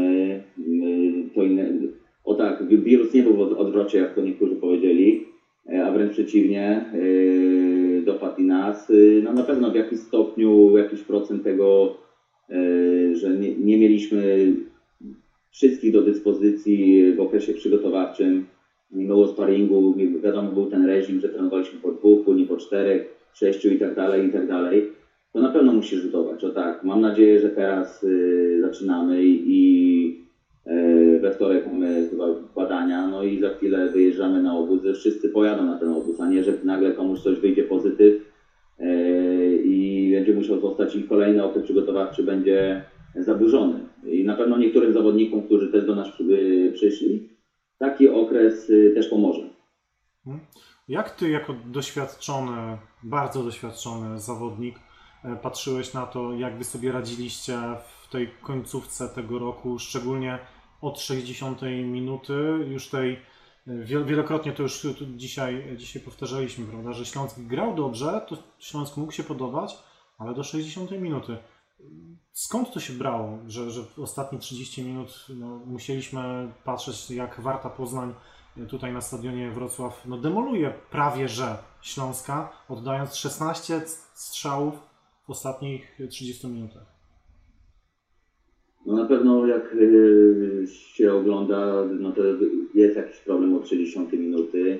Jaki to, na pewno y, trenerzy już przeanalizowali i teraz y, mam nadzieję, że w styczniu jak będzie ten no, 3 tygodnie, może 3-4 tygodnie by przygotowań, bo do- dosyć szybko startujemy. Będzie dosyć y, intensywnie, bo na tym to wszystko polega. Bo patrząc nawet w polskiej lidze, musimy więcej trenować, więcej grać i przede wszystkim nie, nie oszczędzać się o tak, bo nie wiem, czy czasami mo- mogła dać się jakaś e, kalkulacja, że za chwilę e, koniec meczu coś i trzeba cofnąć, żeby bronić, ale to ciężki, ciężki temat, to tak. E, Najważniejsze teraz się skupić na tym, co zrobiliśmy wynik. Były jakieś problemy przez e, całe pół, e, pół roku, bo to trzeba powiedzieć wprost. e, Co chwilę ktoś wypadał i to nie z, z przyczyn zdrowotnych. e, I mam nadzieję, że teraz jak e, skupimy się na okresie przygotowawczym, Yy, i zagramy sparingi, bo to też yy, może, powinno pomóc. Yy, I w nowej rundzie będzie lepiej, tak, no bo wynik jest yy, ok, ale gra wiadomo, trzeba od siebie wymagać jak najwięcej, nawet w stosunku do siebie mam dużo krytyki w niektórych sytuacjach i niektórych momentach, więc to już było, trzeba się skupić na tym, co będzie w najbliższym czasie. E, Mamy dwa fajne pytania z czatu. Mateusz pyta, czy Celeban boi się COVID-a, czy to COVID boi się Celebana? Yy, powiem tak, yy, mam przeciwciała, czyli przechorowałem. O tak. O, no to przy okazji odpowiedziałeś na inne pytanie, bo Maciej, Maciej Latko... Przechorowałem i nie wiedząc, nie wiedząc o tym, o tak, ale nie, czułem się może troszeczkę osłabiony, ale nie było to jakieś, yy, jakiegoś dramatu. Smak, zapach miałem Więc y, zrobiłem sobie po y, sezonie przeciwciała, wyszły y, i teraz no tak naprawdę nie przejmuję się. I Okej, nigdy się jednak nie przejmowałem, COVID bo, tak, bo wiem, że prostu. jeżeli ktoś się zdrowo prowadzi, to powinien to przejść w mniejszym bądź jakimś tam troszeczkę cięższym stanie, ale wyjść z tego, tak jak z każdej choroby można wyjść. Piotrek, a wejdę, wejdę tu może Krzyśkowi w pytanie. Czy ty uważasz, że na przykład Ekstraklasa powinna przed tą wiosenną częścią rozgrywek zorganizować może szczepienia dla piłkarzy? Czy piłkarze powinni być w jakiejś uprzywilejowanej grupie, tak by te, by te rozgrywki miały swoją integralność? Czy gdyby taki pomysł padł, to, to ty byłbyś za? Y, Uważam, że w pierwszej kolejności y, najważniejsze, żeby starsi ludzie y, byli zaszczepieni. Oczywiście, ale po tych grupach, po medykach, po, po grupą. Y, Według mnie y, i tak większość zespołów już przeszła to, więc można normalnie trenować y, i no ważniejsze, ważniejsi ludzie, o tak można powiedzieć, którzy potrzebują tej szczepionki, więc ja bym wolał to na końcu, tak. E, jeszcze jedno pytanie z czatu. E, czy w Śląsku dłużej będzie grał Celeban czy Pawelec? A nie wiem. Y, Nie, nie wiem, y, jakie ma Mariusz plany w stosunku do swojej osoby i swojej przyszłości. Y, Ja chciałbym jak najdłużej, ale to życie mnie nauczyło, że co chwilę się zmienia, a szczególnie ten ostatni rok, jak się w marcu pojawił wirus i nagle zostało wszystko pozamykane, duża panika.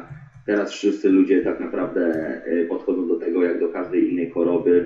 W większości przypadków, bo tak, wiadomo, że czasami się zrobiła paranoja w sklepach, e, bo to co się dzieje to jest śmieszne, pozamykane siłownie, gdzie ludzie budują e, odporność, ale to już jest temat e, rzeka.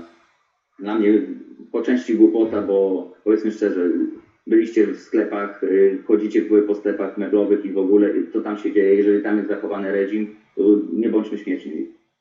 10 razy bardziej dbają na siłowni o zachowanie dystansu i po, o dezynfekcji narządy ten, tych e, przyrządów, więc y, dla mnie to jest troszeczkę chore, ale trzeba do, do tego się przyzwyczaić i y, mam nadzieję, że to wszystko szybko minie i wrócimy do no, normalności, bo to przede wszystkim każdemu z nas jest potrzebne.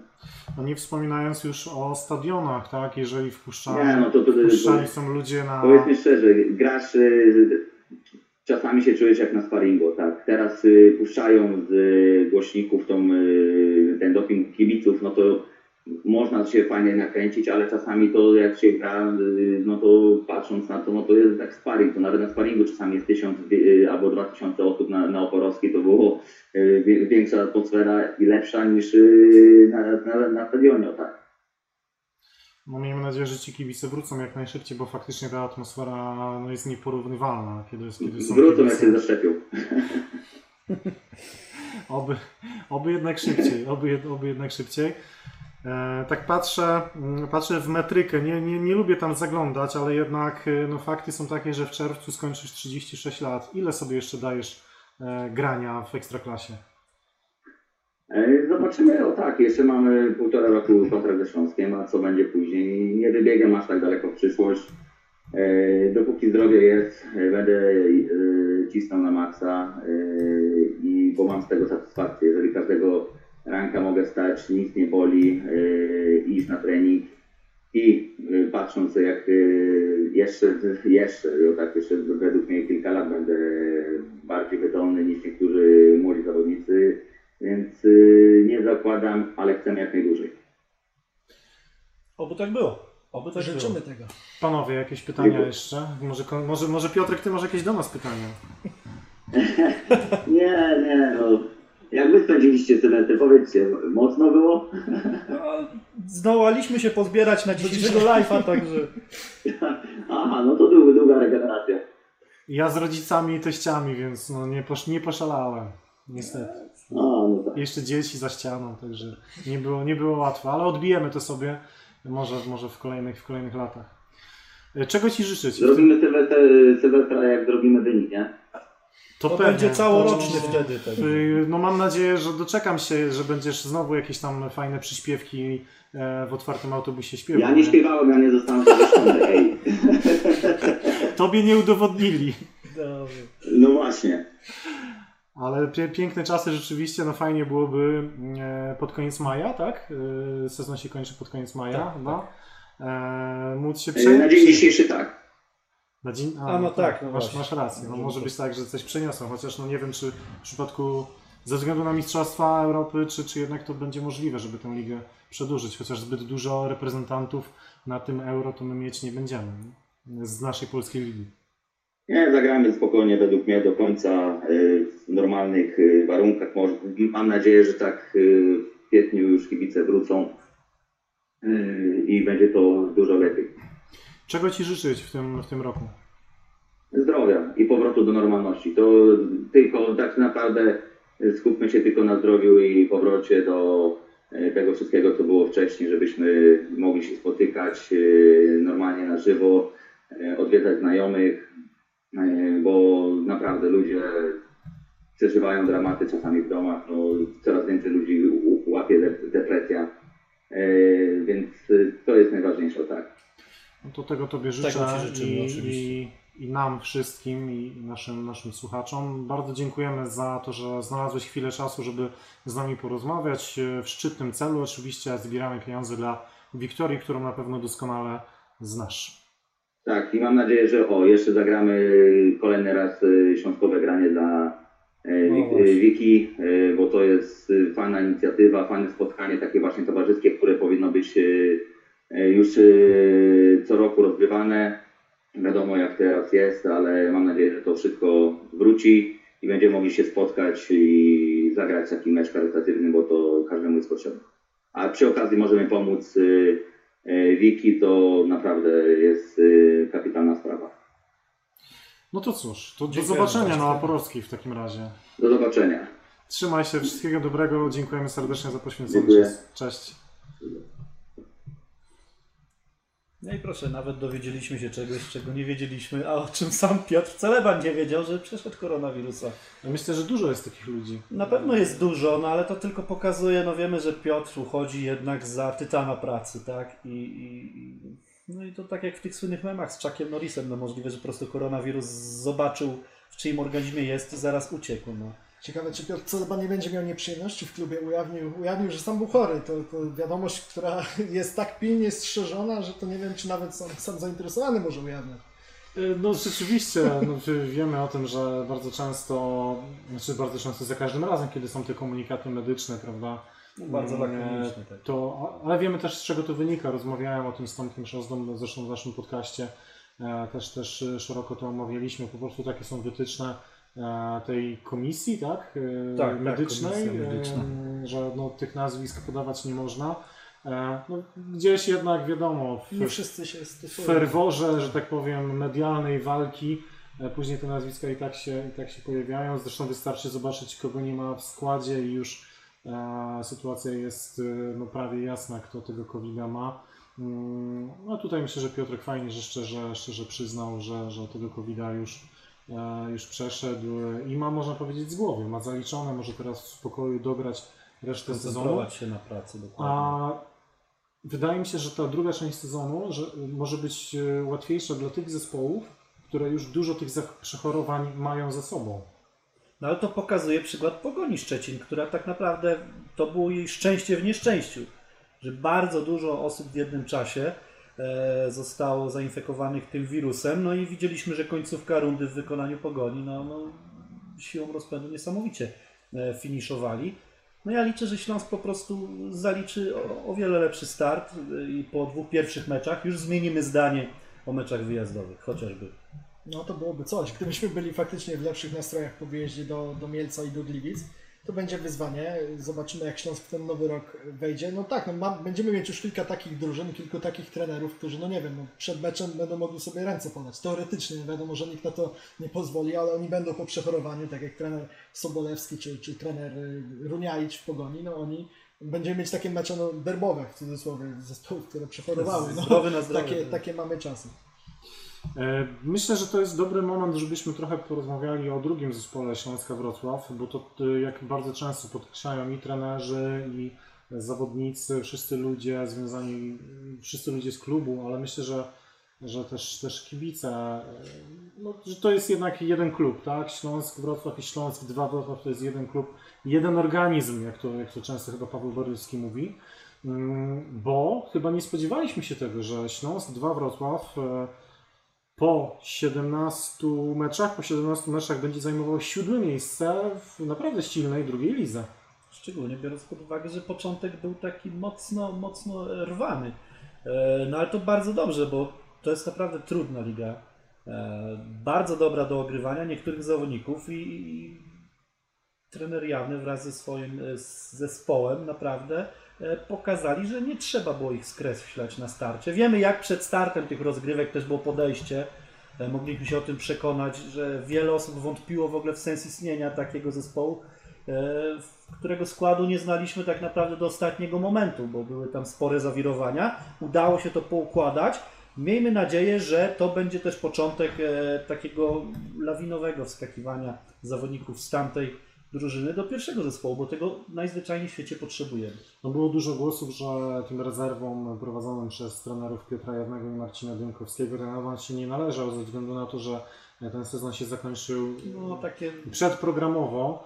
Natomiast no, Śląsk, Śląsk był liderem i Śląsk, ten Śląsk 2, myślę, że w tej drugiej lidze udowodnił, że to miejsce mu się należy zdecydowanie. No, e, tam były obawy, że, że będziemy się bronić tak czterema łapami przed spadkiem, no tak, tak. a tu okazuje się, że Śląsk jest tuż za miejscem barażowym o pierwszą ligę. No to by było coś. Mieć... To była kapitalna historia, Wiemy ale też... o tym, że, że to już jest możliwe, że, że nie jest y, wymagana ta mm, różnica dwóch poziomów. Tak. E, I Śląsk 2 Wrocław y, może grać w pierwszej lidze, a Śląsk Wrocław może grać w Ekstraklasie. To by było niesamowite wydarzenie. Generalnie w tej drugiej lidze mamy tylko dwa zespoły rezerwowe y, na poziomie centralnym, prawda? To Tak. jesteśmy no i Lech Poznań.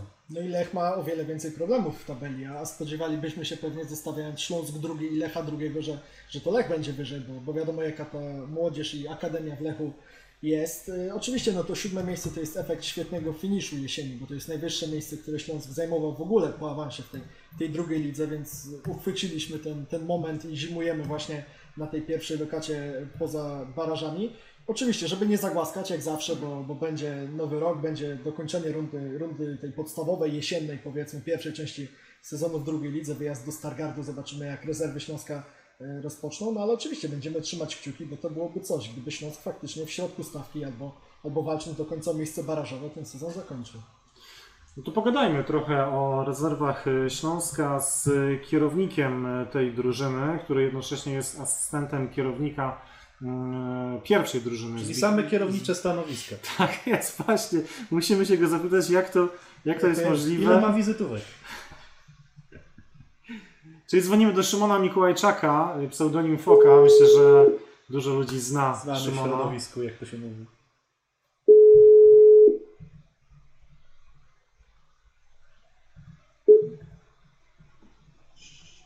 Halo, halo? Halo, halo, witamy, cześć Szymon, witamy serdecznie. Panowie, hej, hej. Spełniamy Twoje marzenia, bo słyszeliśmy, że zawsze marzyłeś o tym, żeby na żywo wystąpić w naszym programie. Jak się czujesz? Jakie to są emocje? Znaczy, jak zobaczyłem grono osób, y, do którego mnie podłączyliście, to, to mi zrobiliście niesamowitą frajdę, bo znaleźcie y, w jednym programie obok y, trenera Pawła, trenera Lawiczki, y, Piotrka i Kuby, no to jest na- naprawdę dla mnie duże wydarzenie i dziękuję Wam za to. Czyli miałem rację, czyli miałem rację. Spełniamy marzenia, niesamowite. E, Szymon, za, za, zaczęliśmy rozmawiać o, o drugiej drużynie Śląska. Ty jesteś e, kierownikiem e, tej drużyny, jesteś też asystentem kierownika pierwszej drużyny. No i pierwsze poważne pytanie, tutaj już Daniel zaproponował, ile masz wizytówek? Je- jeszcze raz, Już pi- pierwsze pytanie Daniel zaproponował, zanim się z Tobą połączyliśmy, ze względu na to, że e, pełnisz dwie funkcje kierownicze. To pytanie, ile masz wizytówek? Wizyt, wizytówek. Yy, Wiesz co, wizytówkę mam jedną. Asy- yy, Kierownika drugiego zespołu, bo to jest przede wszystkim moja główna funkcja i to jest dla mnie priorytet, jeśli chodzi o moją pracę.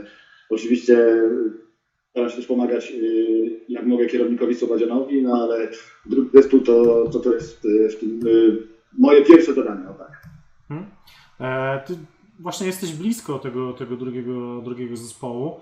E, Jak byś podsumował to, co działo się w, teraz w tym sezonie w, w drugiej lidze? Bo wydaje mi się, że, że chyba nikt się nie spodziewał, że aż tak dobrze.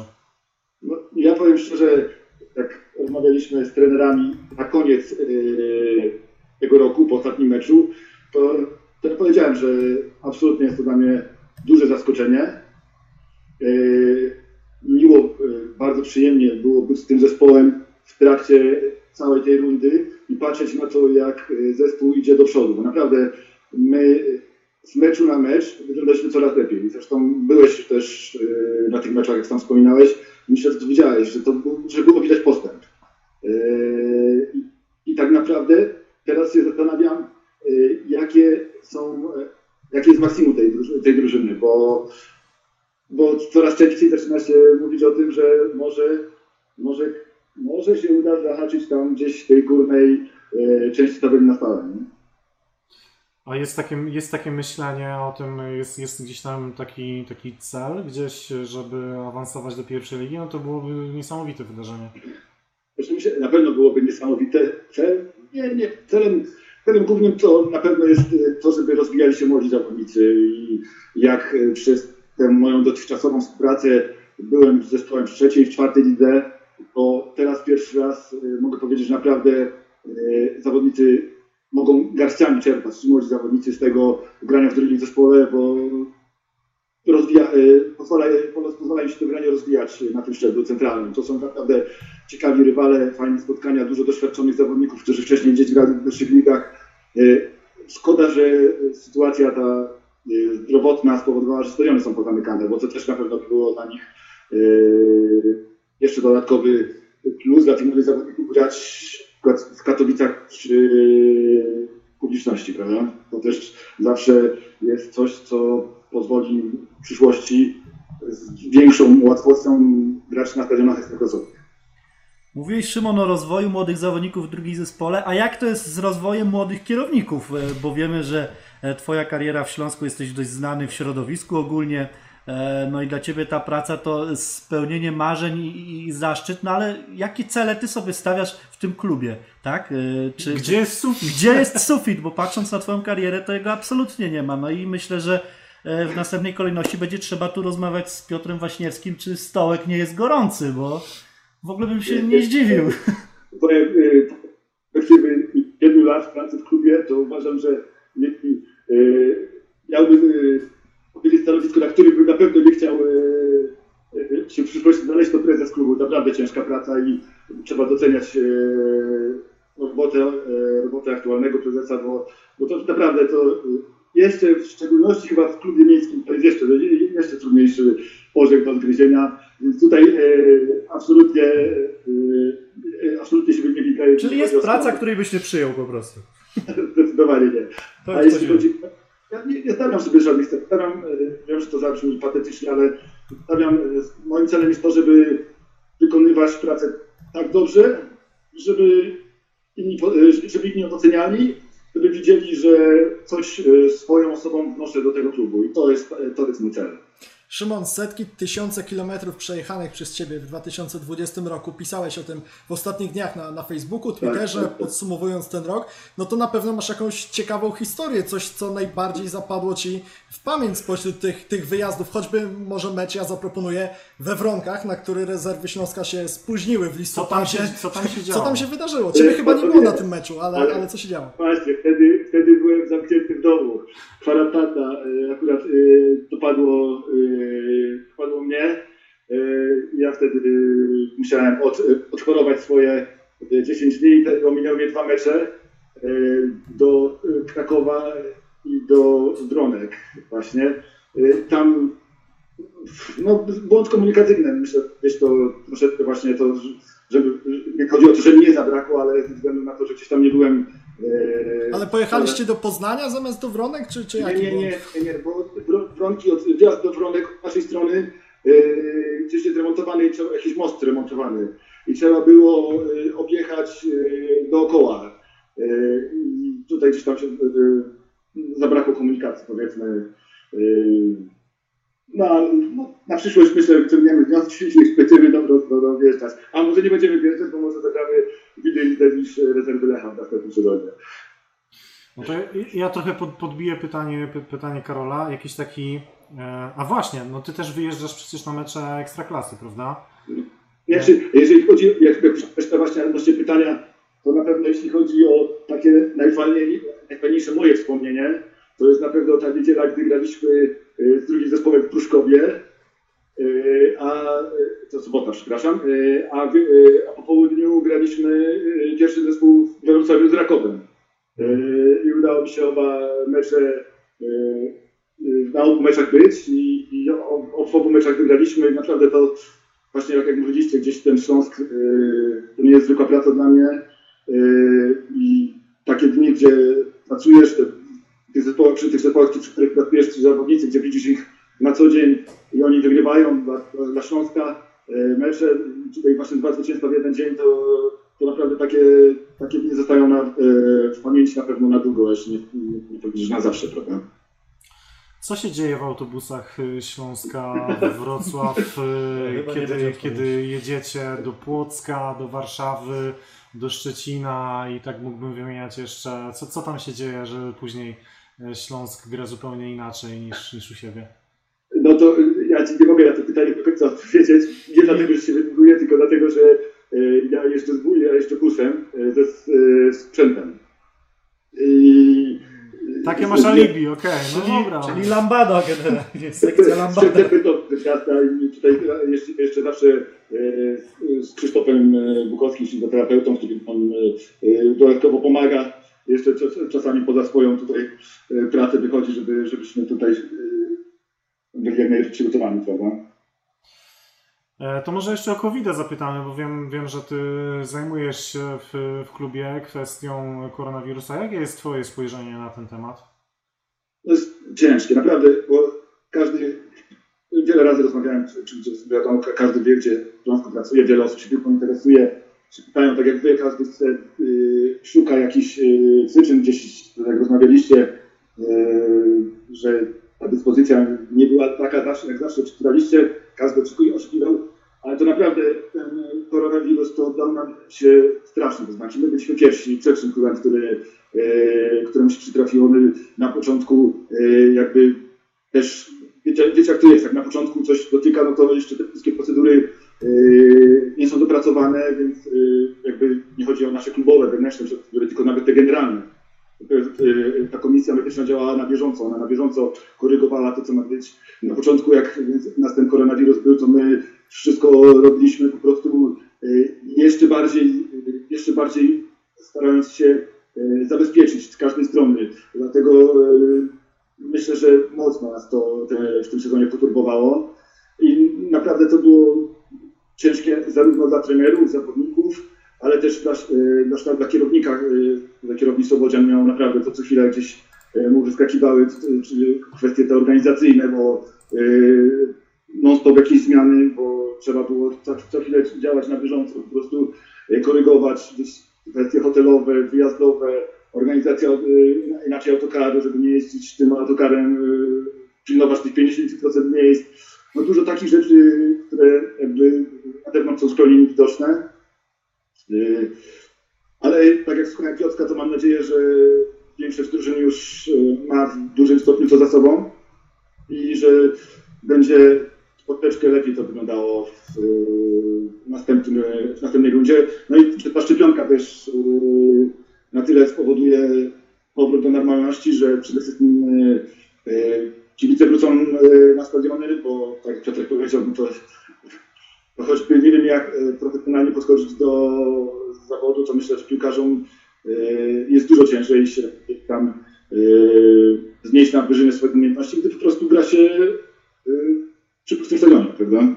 A, a jeśli chodzi o te organizacyjne tematy, to też no, nawet ten obóz teraz, to gdzieś, tutaj dużo jest różnych tak, rzeczy, których w poprzednich latach nie było y, y, w kwestii organizacyjnej, żeby wszystko zabezpieczyć, żebyśmy mogli y, w komplecie pojechać i wrócić z tego obozu, prawda? E, Trudny czas przed, przed Śląskiem. E, Trudna rola, myślę, że też e, Twoja jako asystenta kierownika, jako kierownika drugiej drużyny też osoby, która w klubie no trochę tam organizuje ten temat koronawirusa, że tak, że tak powiem. Cóż, życzymy Ci jak najmniej pracy, szczególnie w tej, w, Dokładnie. w tej, w Jeszcze też byłem kierowcy, ale też sztab medyczny, to też trzeba podkreślić, tutaj akurat przedstawicielem to też sztabu to Krzysiek Bukowski znowu e, bardzo dużo gdzieś tam e, tak naprawdę to te pierwsze dni to byliśmy na telefonach non stop, prawda? Tu Krzysiek cały czas gdzieś e, między zawodnikami, sztabem, e, zarządem, czy jeszcze z Panepidem, żeby to wszystko funkcjonowało i żeby by można było w miarę normalnie przygotowywać się do meczu, choć tak naprawdę normalnie nie było. Szymon Mikołajczak, e, Twoje funkcje i Twoje etaty już wymieniliśmy, nie będę, nie będę się kolejny, kolejny raz powtarzał, ale warto, warto przypomnieć, że Szymon również organizował e, nie wiem czy jedną, czy więcej e, akcji dla Wiktorii. Były dwie akcje, ale granie, jeśli chodzi o granie, to było jedno. Raz się tylko udało nam zebrać. Ale e, słuchałem wyraźnie Piotrek i tutaj e, jak tylko wróci e, znowu ta normalność, to się Piotrkowi od razu przypomnę i myślę, że organizujemy kolejny taki mecz. Myślę, że fajny byłby mecz właśnie piłkarza na dziennikarzy. To wtedy pi piłkarze mogliby się mogliby Wykartkować szybko. Wyżyć się, wyżyć się na, na, na nas. A jeszcze ja byłem bramkarzem. Oczywiście w cudzysłowie pozdrawiam wszystkich kibiców Unii Bardo. E, to, to, to, A byliśmy, byłem z drugim zespołem.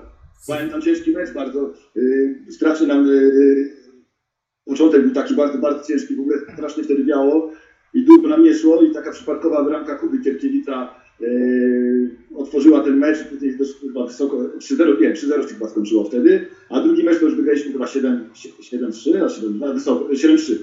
Albo nawet 9-3. Wcale mnie to nie dziwi. Dwa zwycięstwa, ale to pierwsze było takie naprawdę, że do 60 minuty strasznie się męczyliśmy.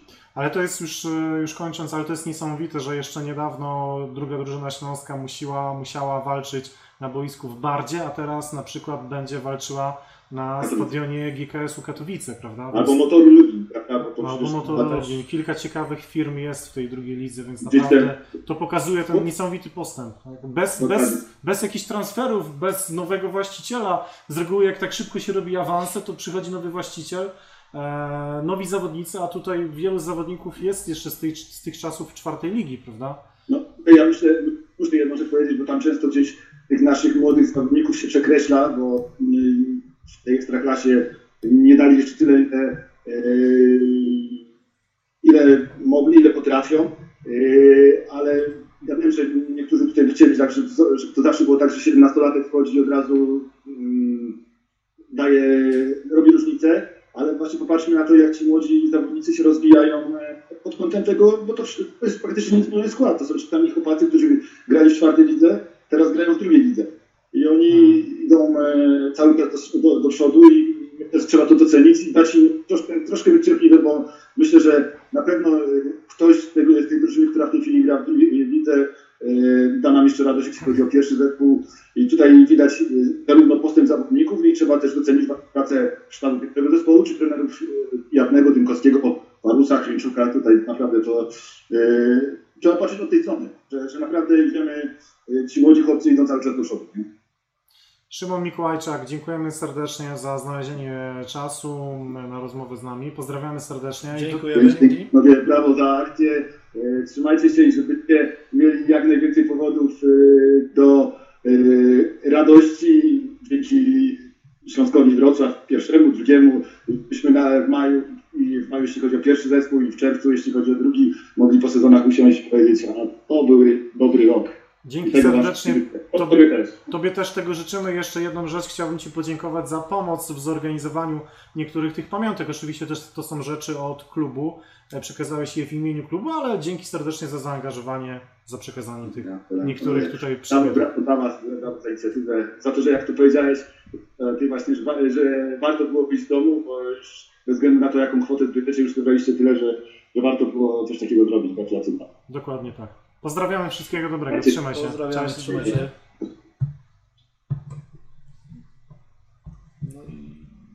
Pozytywna postać Śląska na pewno, bardzo charyzmatyczna. Dobry duch, Dobry duch e, drugiego zespołu. No to też może być ta przyczyna sukcesów, tak? Znakomita atmosfera. No, na pewno wiemy na tych filmikach y, pomeczowych z szatni po zwycięstwach No, drugiej tam drużyny. Tam Nudy nie ma. Szymon wykorzystuje swoje doświadczenie. No przecież przez y, nie wiem ile czasu, ale przez y, kilka lat. Tutaj może Paweł, który siedzi za aparatem nam pod przez kilka lat Foka był gniazdowym Śląska Wrocław, tak? Dobrze pamiętam? Czy kilka, to nie pamiętam, ale z dwa lata na pewno. To już jest kilka. To już jest już jest kilka, kilka, to, to, tak. już, to już jest kilka, dokładnie tak, więc wykorzystuje to doświadczenie i jak ryknie w tej szatni, to rzeczywiście e, Młodzi na stają, młodzi, tak. młodzi chcą tam, chcą tam dołączyć do tych śpiewów. A propos tych zawodników, którzy wyróżniają się w rezerwach, to ja na pewno dostrzegłem takich dwóch, to był Oliwier Wypart e, i ktoś nam za chwilę pewnie e, przypomni na czacie, taki młody e, zawodnik na prawej obronie się pojawił w ostatnim meczu, ale niestety zgubiłem jego imię i nazwisko, Maruszak bodajże. E, Ktoś nam przypomni za chwilę na czacie. To, to, Liczymy na czas. no to naprawdę y, i to fajne pozycje, bo lewy obrońca i prawy obrońca, a więc e, pozycje, na których y, no, z reguły raczej wiecznie deficyt. liczymy na transfery bardziej niż na wychowanków, a tu jednak y, oni mają potencjał, pokazali to. To co, dzwonimy do Włoch? E, Przechodząc płynnie, To- dynamicznie. A to może y, zanim zadzwonimy, to jedna rzecz jeszcze. Ym, Na Twitterze mogliście głosować na drużynę roku, czyli e, zawodników najlepszych na danych pozycjach w minionym roku i tam mogliśmy e, trochę podywagować i mogliśmy e, trochę powspominać e, piłkarzy, których już nie ma w Śląsku Wrocław. E, dużego zaskoczenia nie ma. Mówiąc szczerze, to ja jeszcze przed rozpoczęciem tego głosowania właśnie taką jedenastkę Można było w ciemno typowałem. Ewentualnie zastanawiałem się, jakie jest poparcie dla Krzysztofa Mączyńskiego, bo tam jednak dużo gorzkich słów ze strony kibiców w jego, w jego stronę się pojawiło. Ostatecznie no, Krzysztof Mączyński dużym, dużym poparciem się cieszył w tym głosowaniu i on e, występuje obok, obok Jakuba Łabojki w tej naszej e, drużynie, e, drużynie roku, a więc no tak prezentuje się ta jedenastka. Nie będziemy wymieniać po kolei, bo ją widzicie. Jak wy to skomentujecie? Na papierze jedenastka na, na europejskie puchary, tak? Czy, czy na, na taką lokatę pewnie jaką Śląsk ma teraz. Yy, Myślę, że to są piłkarze, którzy.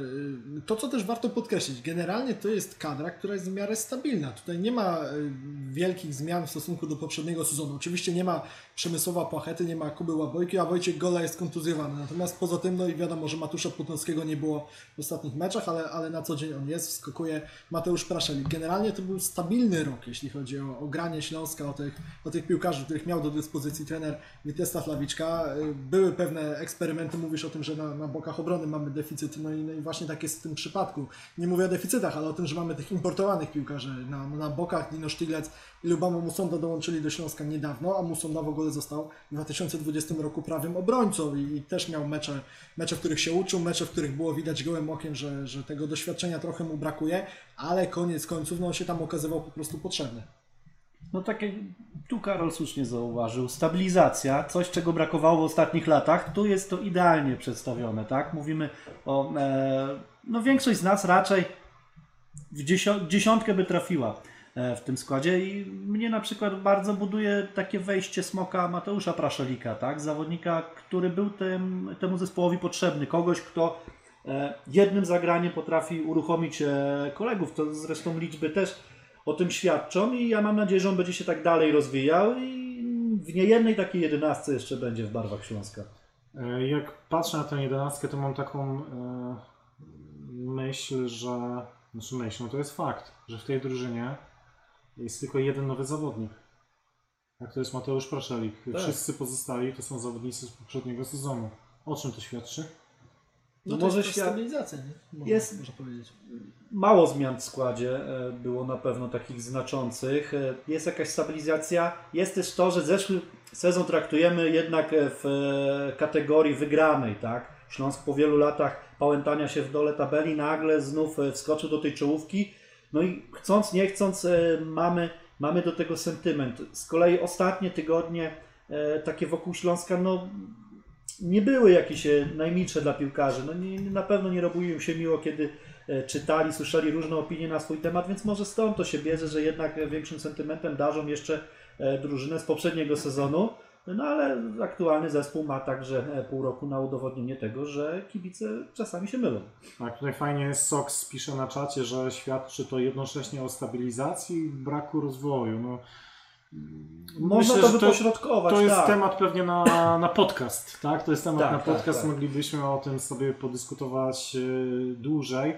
E, Ale fajnie, Karol, powiedziałeś, że faktycznie to jest taki zespół, który mógłby atakować europejskie puchary. Myślę, że jeśli do tej ekipy dołączylibyśmy właśnie jeszcze Jakuba Łabojkę i przede wszystkim Przemysława Płachetę, który za chwilę prawdopodobnie awansuje do Premier League, jego Norwich Wyobraź jest tam na szczycie. Płacheta Praszewicz.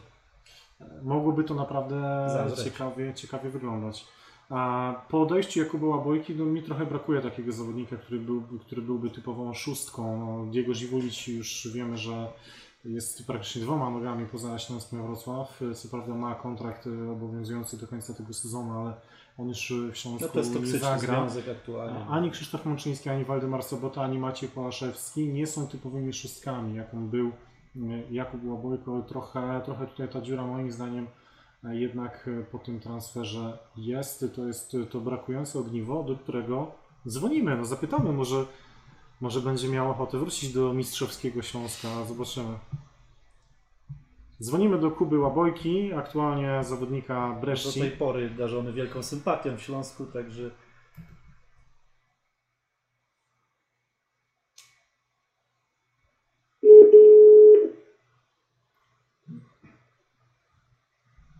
Halo? Buenasera! Buonasera, buonasera. Witamy serdecznie. Jakub Łabojko jest naszym e, gościem. Krzysiek Banasik z tej strony. Karol Bugajski, dobry wieczór. Daniel Żuliński, witaj. Y, Witam, witam. Kuba, jak ci mija wieczór? Spokojnie, mm, po treningu e, porannym spędzam wieczór z narzeczoną. Rozmawialiśmy przed chwilą o tym, że, że brakuje Ciebie w Śląsku Wrocław, tym, tym obecnym, że Dariuszowi Sztylce niekoniecznie udało się wypełnić, czy, czy w ogóle całemu klubowi niekoniecznie udało się wypełnić lukę e, po Twoim odejściu. Skusiłbyś się może na jakieś wypożyczenie teraz zimą do Śląska? Nie, na ten moment, na ten moment muszę walczyć o pozycję w Bresi. Mm, Wydaje mi się, że jest sporo meczy do grania. Chciałbym, chciałbym trochę spędzić na pewno jeszcze tutaj e, we Włoszech. E, Jak ty po- podsumujesz to pół roku, niecałe pół roku, które, które spędziłeś we Włoszech w Breszci? Co cię tam zaskoczyło pozytywnie, a, a co negatywnie? No to, to ponad 3 miesiące dopiero, więc e, na, na pół roku, czyli w połowie mm, września. No, na pewno wło- włoska mentalność e, e, luźniejsza, luźniejsza niż w której było więcej luzu, spokojnego podejścia, czasu na wszystko. Jeżeli chodzi o takie stricte boiskowe rzeczy, no to wyższa jakość na treningu, mm, wyższa, większa intensywność, treningów, no też, też sporo zmian trenerskich. Nie wiem, czy tak tylko wygląda u nas w klubie, czy też w całej, całej. Nie, nie, nie śledzę tego, jak określić. A za czym tęsknisz, wracając na chwilę do, do Śląska, do, do Wrocławia? B- Brakuje ci czegoś e, tam w Breszci? M- Mam na myśli oczywiście klub, e, zespół, niekoniecznie miejsce do życia, bo jesteś w pięknym miejscu. Wrocław też jest pięknym miejscem do życia, ale e, na pewno ta słoneczna Italia pewnie jest bardziej sympatyczna. Czego ci brakuje w kontekście klubu? Mm, Ludzi w klubie, atmosfery w szatni, to takie jeszcze do końca jest mm, no, no tak, językiem włoskim, więc na razie, na razie ta atmosfera w szatni, no po nie, nie rozumiem wszystkiego, więc nie, nie jestem w stanie aktywnie uczestniczyć w tym relacjach takich e, między zawodnikami, natomiast e, we Wrocławiu była bardzo fajna atmosfera w szatni, nie tylko, bo poznałem wiele fajnych ludzi w klubie, kibicy, także Wrocław bardzo dobrze zapamiętam i, i na pewno chętnie będę wracał. A Kuba, jeżeli mógłbyś nam powiedzieć, e, tak wracając na boisko, jakie największe różnice e, zauważyłeś po tych kilku miesiącach we Włoszech, czego brakuje, e, brakuje u nas, a czego na przykład mogliby się nauczyć także tamtejsi zawodnicy od naszych ligowców? No to może zacznę od końca pytania. Przede wszystkim, jeśli chodzi o strukturę klubu, no to organizacyjnie, no to Polska Liga, polskie kluby są no, cztery półki wyżej tutaj e, kluby włoskie. E, Naprawdę tak, e, jeśli chodzi o organizację wszystkich rzeczy, do przodu, no to tutaj jest ciężko. No, za, za trzy dni, za dwa dni mamy mecz, a dalej nie wiemy po meczu, ile dni wolnego mamy nie da się nic zaplanować, nie wiadomo, wiadomo kiedy mamy wolne, kiedy można wrócić, czy nie można wrócić. Niektórzy rodzin swoich nie widzieli naprawdę przez pół roku, bo to wiadomo nie tylko Włoszcy, to też mam krajowcy. Więc organizacyjnie to jest no, powiedzmy no, średnio, średnio tak, ale drugoligowa półka bym powiedział, a no, jeżeli chodzi o, o, o jakość zawodników, no to po prostu lepsi są po prostu na tym tak ciężko to określić, e, czy po prostu tak całościowo, ogólnie mm, poziom jest wyższy. Jeżeli też chodzi o trenerów, no to każdy gdzieś ma swój styl taki, który chce po prostu wprowadzać od razu w drużynie, nie ma, nie ma takich półśrodków, od razu wchodzi trener do szatni i, i, i, i mówi, co, co naprawdę, co tak naprawdę chce grać.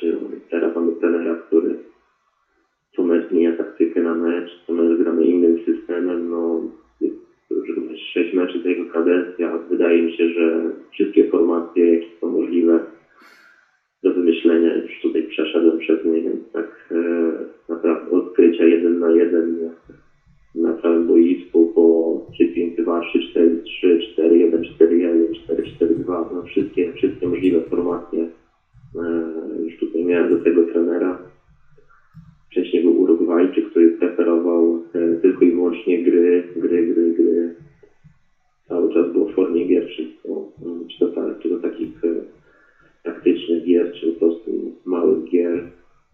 A, a do trenera, którego przychodziłem, no to były były bardzo długie treningi biegowe, motoryczne, tak dużo spędzaliśmy czasu na siłowni, też na boisku, sporo taktyki, natomiast nie takiej szczegółowej, ale takiej ogólnej. Także no, tutaj każdy trener, który tutaj był, to wyróżniał się, czymś się wyróżnił. Wydawało się, że, że to w Polsce często zmienia się trenerów, ale jak spojrzymy na to, jak, jak ilu miałeś trenerów już w Breszci przez te kilka miesięcy? Trzy, No, trzech, trzech tak? takich, którzy Trzech. byli dłużej, a I jeden był- prowadził asystę. No właśnie, tam y, widzę, że przez trzy dni był, był, był formalnie trenerem twoim. To to jest dla ciebie pewnego rodzaju zaskoczenie, że taka karuzela w Breszci trenerska się pojawiła? No, no tak, no po, po trzech, czterech latach spędzonych na poziomie centralnym miałem tak naprawdę trzech, trzech czterech trenerów, jeśli liczyć trenera Baryckiego. Ja był to trener Pawłowski, trener Laliczka i trener Barycki przez dwa mecze. No to tak tyle, tylu trenerów, ile miałem przez cztery lata, mam tutaj przez niecałe cztery miesiące w to więc jest to duże zaskoczenie i duży, duża zmiana, zmiana jeśli chodzi o takie boiskowe życie. No. Patrząc przez pryzmat y, tabeli wyników, y, wyników Breszci, to chyba nie do końca możecie być zadowoleni. No, jesteście spadkowiczem z Serie A. Wydawało się, że Brescia będzie w czubie Serie B, żeby szybko wrócić do tej e, no, najwyższej ligi we Włoszech. E, to jest zawód, duży zawód, czy, czy, czy patrzycie na to, że jeszcze pół sezonu przed Wami? No pewno jest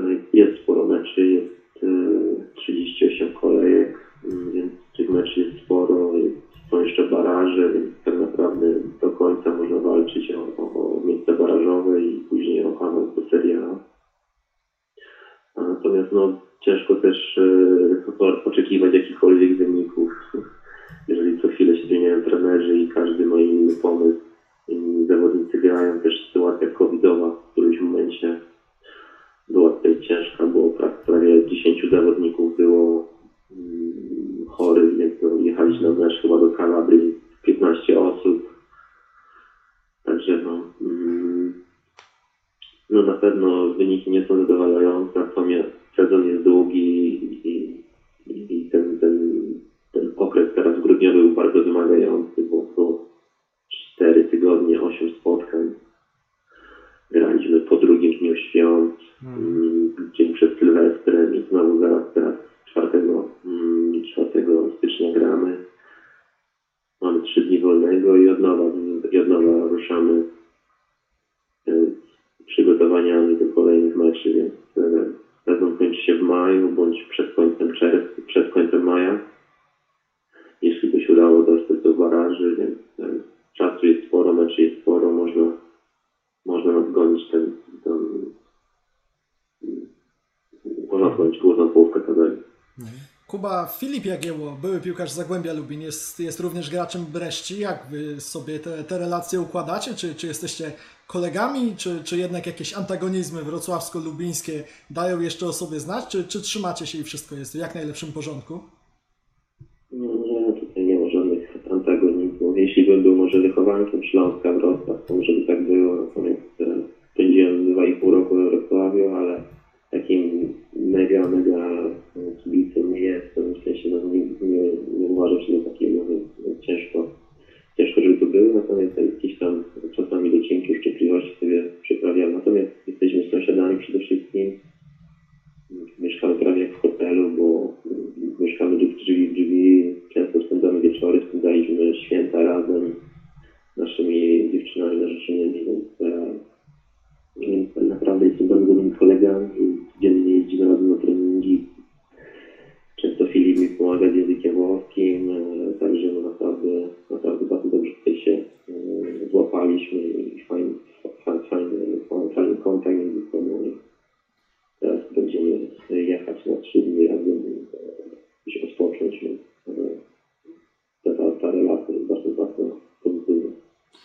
E, Wspominając e, trochę twój, twój pobyt w Śląsku, już tak e, na zakończenie naszej rozmowy, kto był takim największym wariatem w szatni? Czy pamiętasz może, nie wiem, jakąś taką e, ciekawą, śmieszną sytuację, która się działa w szatni Śląska?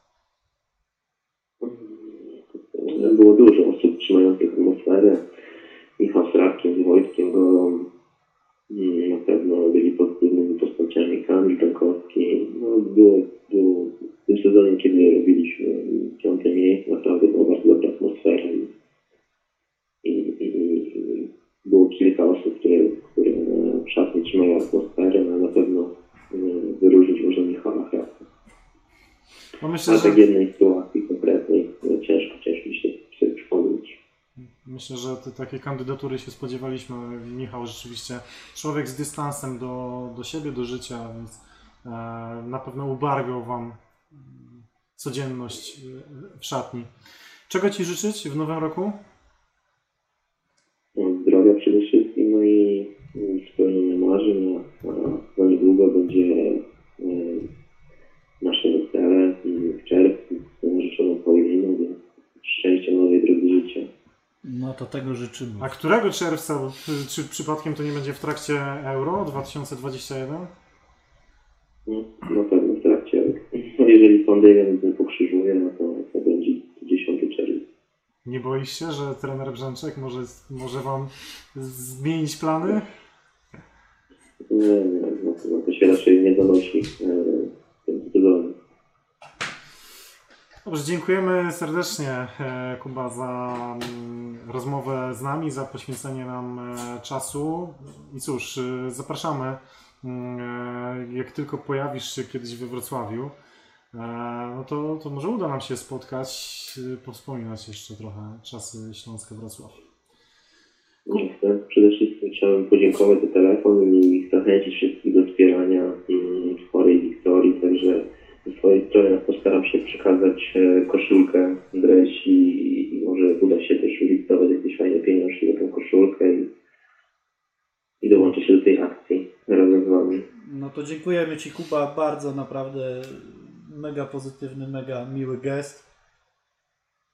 No jesteśmy, jesteśmy Również. naprawdę wdzięczni. Bardzo dziękujemy, pozdrawiamy, wszystkiego dobrego w nowym roku. Trzymaj się. Tyle Kuba Łabojko. Bardzo dziękuję. No i proszę, Kuba, jednak e, no ta sympatia, którą dalej go darzymy, którą generalnie ma w Śląsku, ma wśród kibiców, no widzimy, że nie bierze się przypadkowo.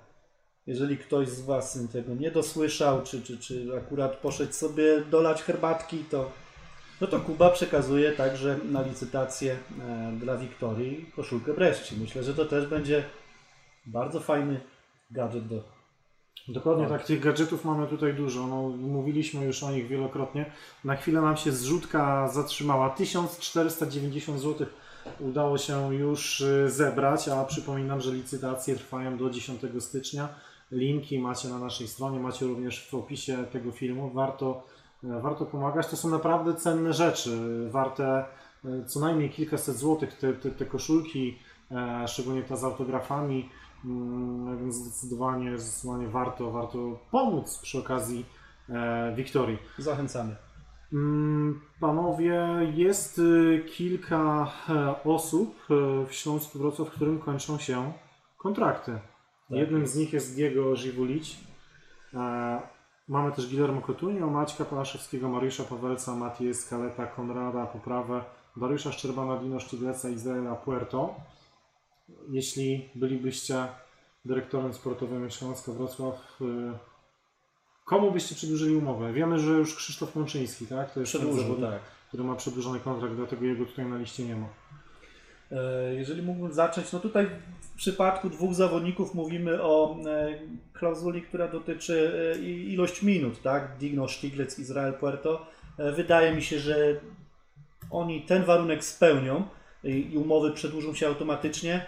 E, No jeżeli tak naprawdę patrzymy, no to tutaj dwa nazwiska rzucają się e, nam w oczy. To jest Maciej Pałaszewski i Mariusz Pawelec. No, E, Diego Żywulić wiemy, że to jest toksyczny związek i on już absolutnie do niczego nie prowadzi, bo nawet sam zawodnik nie ukrywa niechęci do, do reprezentowania barw Śląska. Guillermo Cotunio i, i to mój komentarz. No, nie wiemy, czy ten. Na, czy na pewno potrafi grać w piłkę, tak? No, CV miał e, Zresztą on imponujące zagrał dobrze w tym, w tym meczu w, w Lubinie, tak? Tak, E, ale, ale no to jest człowiek.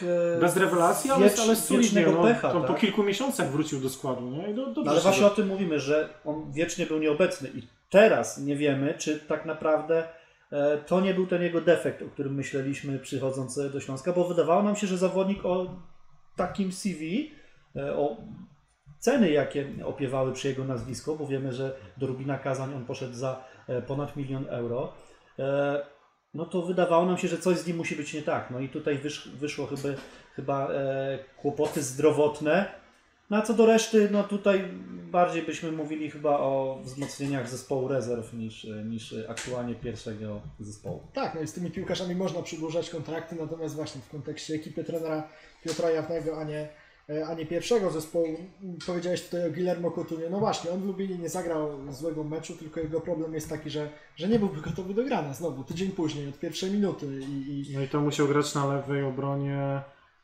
tam E, był jakiś eksperyment. Mariusz Pawelec. Mariusz no. Pawelec musiał eksperyment, grać, nie eksperyment, bo, bo wiadomo, Mariusz- przeciwko Warcie Poznań. Spodziewaliśmy się, że Guillermo Coutinho, który, który grał mm, wcześniej w Śląsku, też na lewej obronie, już nie pamiętam, w którym w Szczecinie bodajże.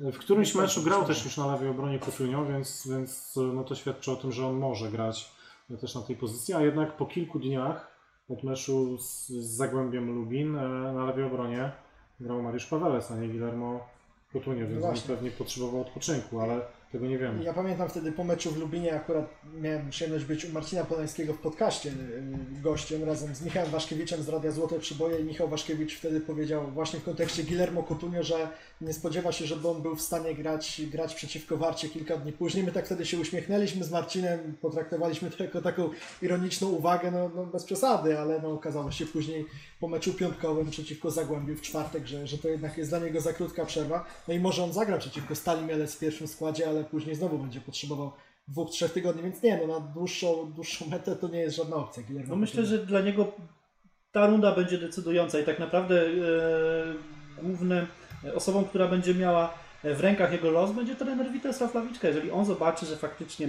z tego chłopaka coś można jeszcze osiągnąć, on się przyda zespołowi e, przy odpowiednim podejściu do jego zdrowia, no to, to, to może być e, dalej zawodnikiem Śląska, ale na, na ten moment chyba nie rozpatrujemy go w kategorii e, przedłużenia kontraktu. Zwłaszcza, że, że wiemy o Patryku Janasiku, który doszedł do siebie w końcówce roku.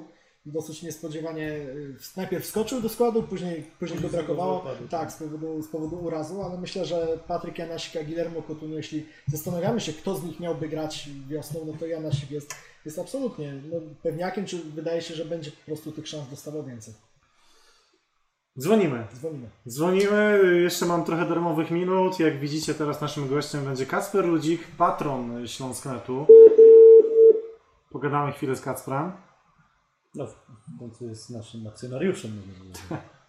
Halo, halo. Halo, dobry wieczór. Witamy serdecznie. Kacper Ludzik, czyli patron Śląsknetu. Od jakiegoś czasu mamy założone konto na Patronite. Tam możecie nas, naszą redakcję, która no, działa głównie non-profit, e, wspierać. No i Kacper jest jedną z tych osób, które e, naszą redakcję wspierają. Wykupił odpowiedni pakiet na patronite.pl ukośnik Śląsknet.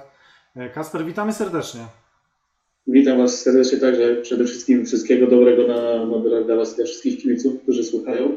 A właśnie sprawdzałem z ciekawości w sumie wcześniej, w lutym będzie już rok, jak jestem w gronie patronów, także jeszcze wiele fajnych rzeczy przy okazji było i wszystkich zachęcam, którzy słuchają, a jeszcze nie są w tym gronie, by dołączyć. Warto być patronem Śląsknetu? Zdecydowanie i jakby w ramach jakby docenienia tej pracy, którą wykonujecie, bo naprawdę dużo fajnych rzeczy robicie i nie tylko wokół pierwszego zespołu, ale i całej reszty klubu, ale tak samo i jakby działań, które wykonujecie i okazji dla patronów, tak jak mieliśmy chociażby jeszcze przed COVID-em różne wyjazdy i inne propozycje gdzieś były dla wszystkich e, patronów.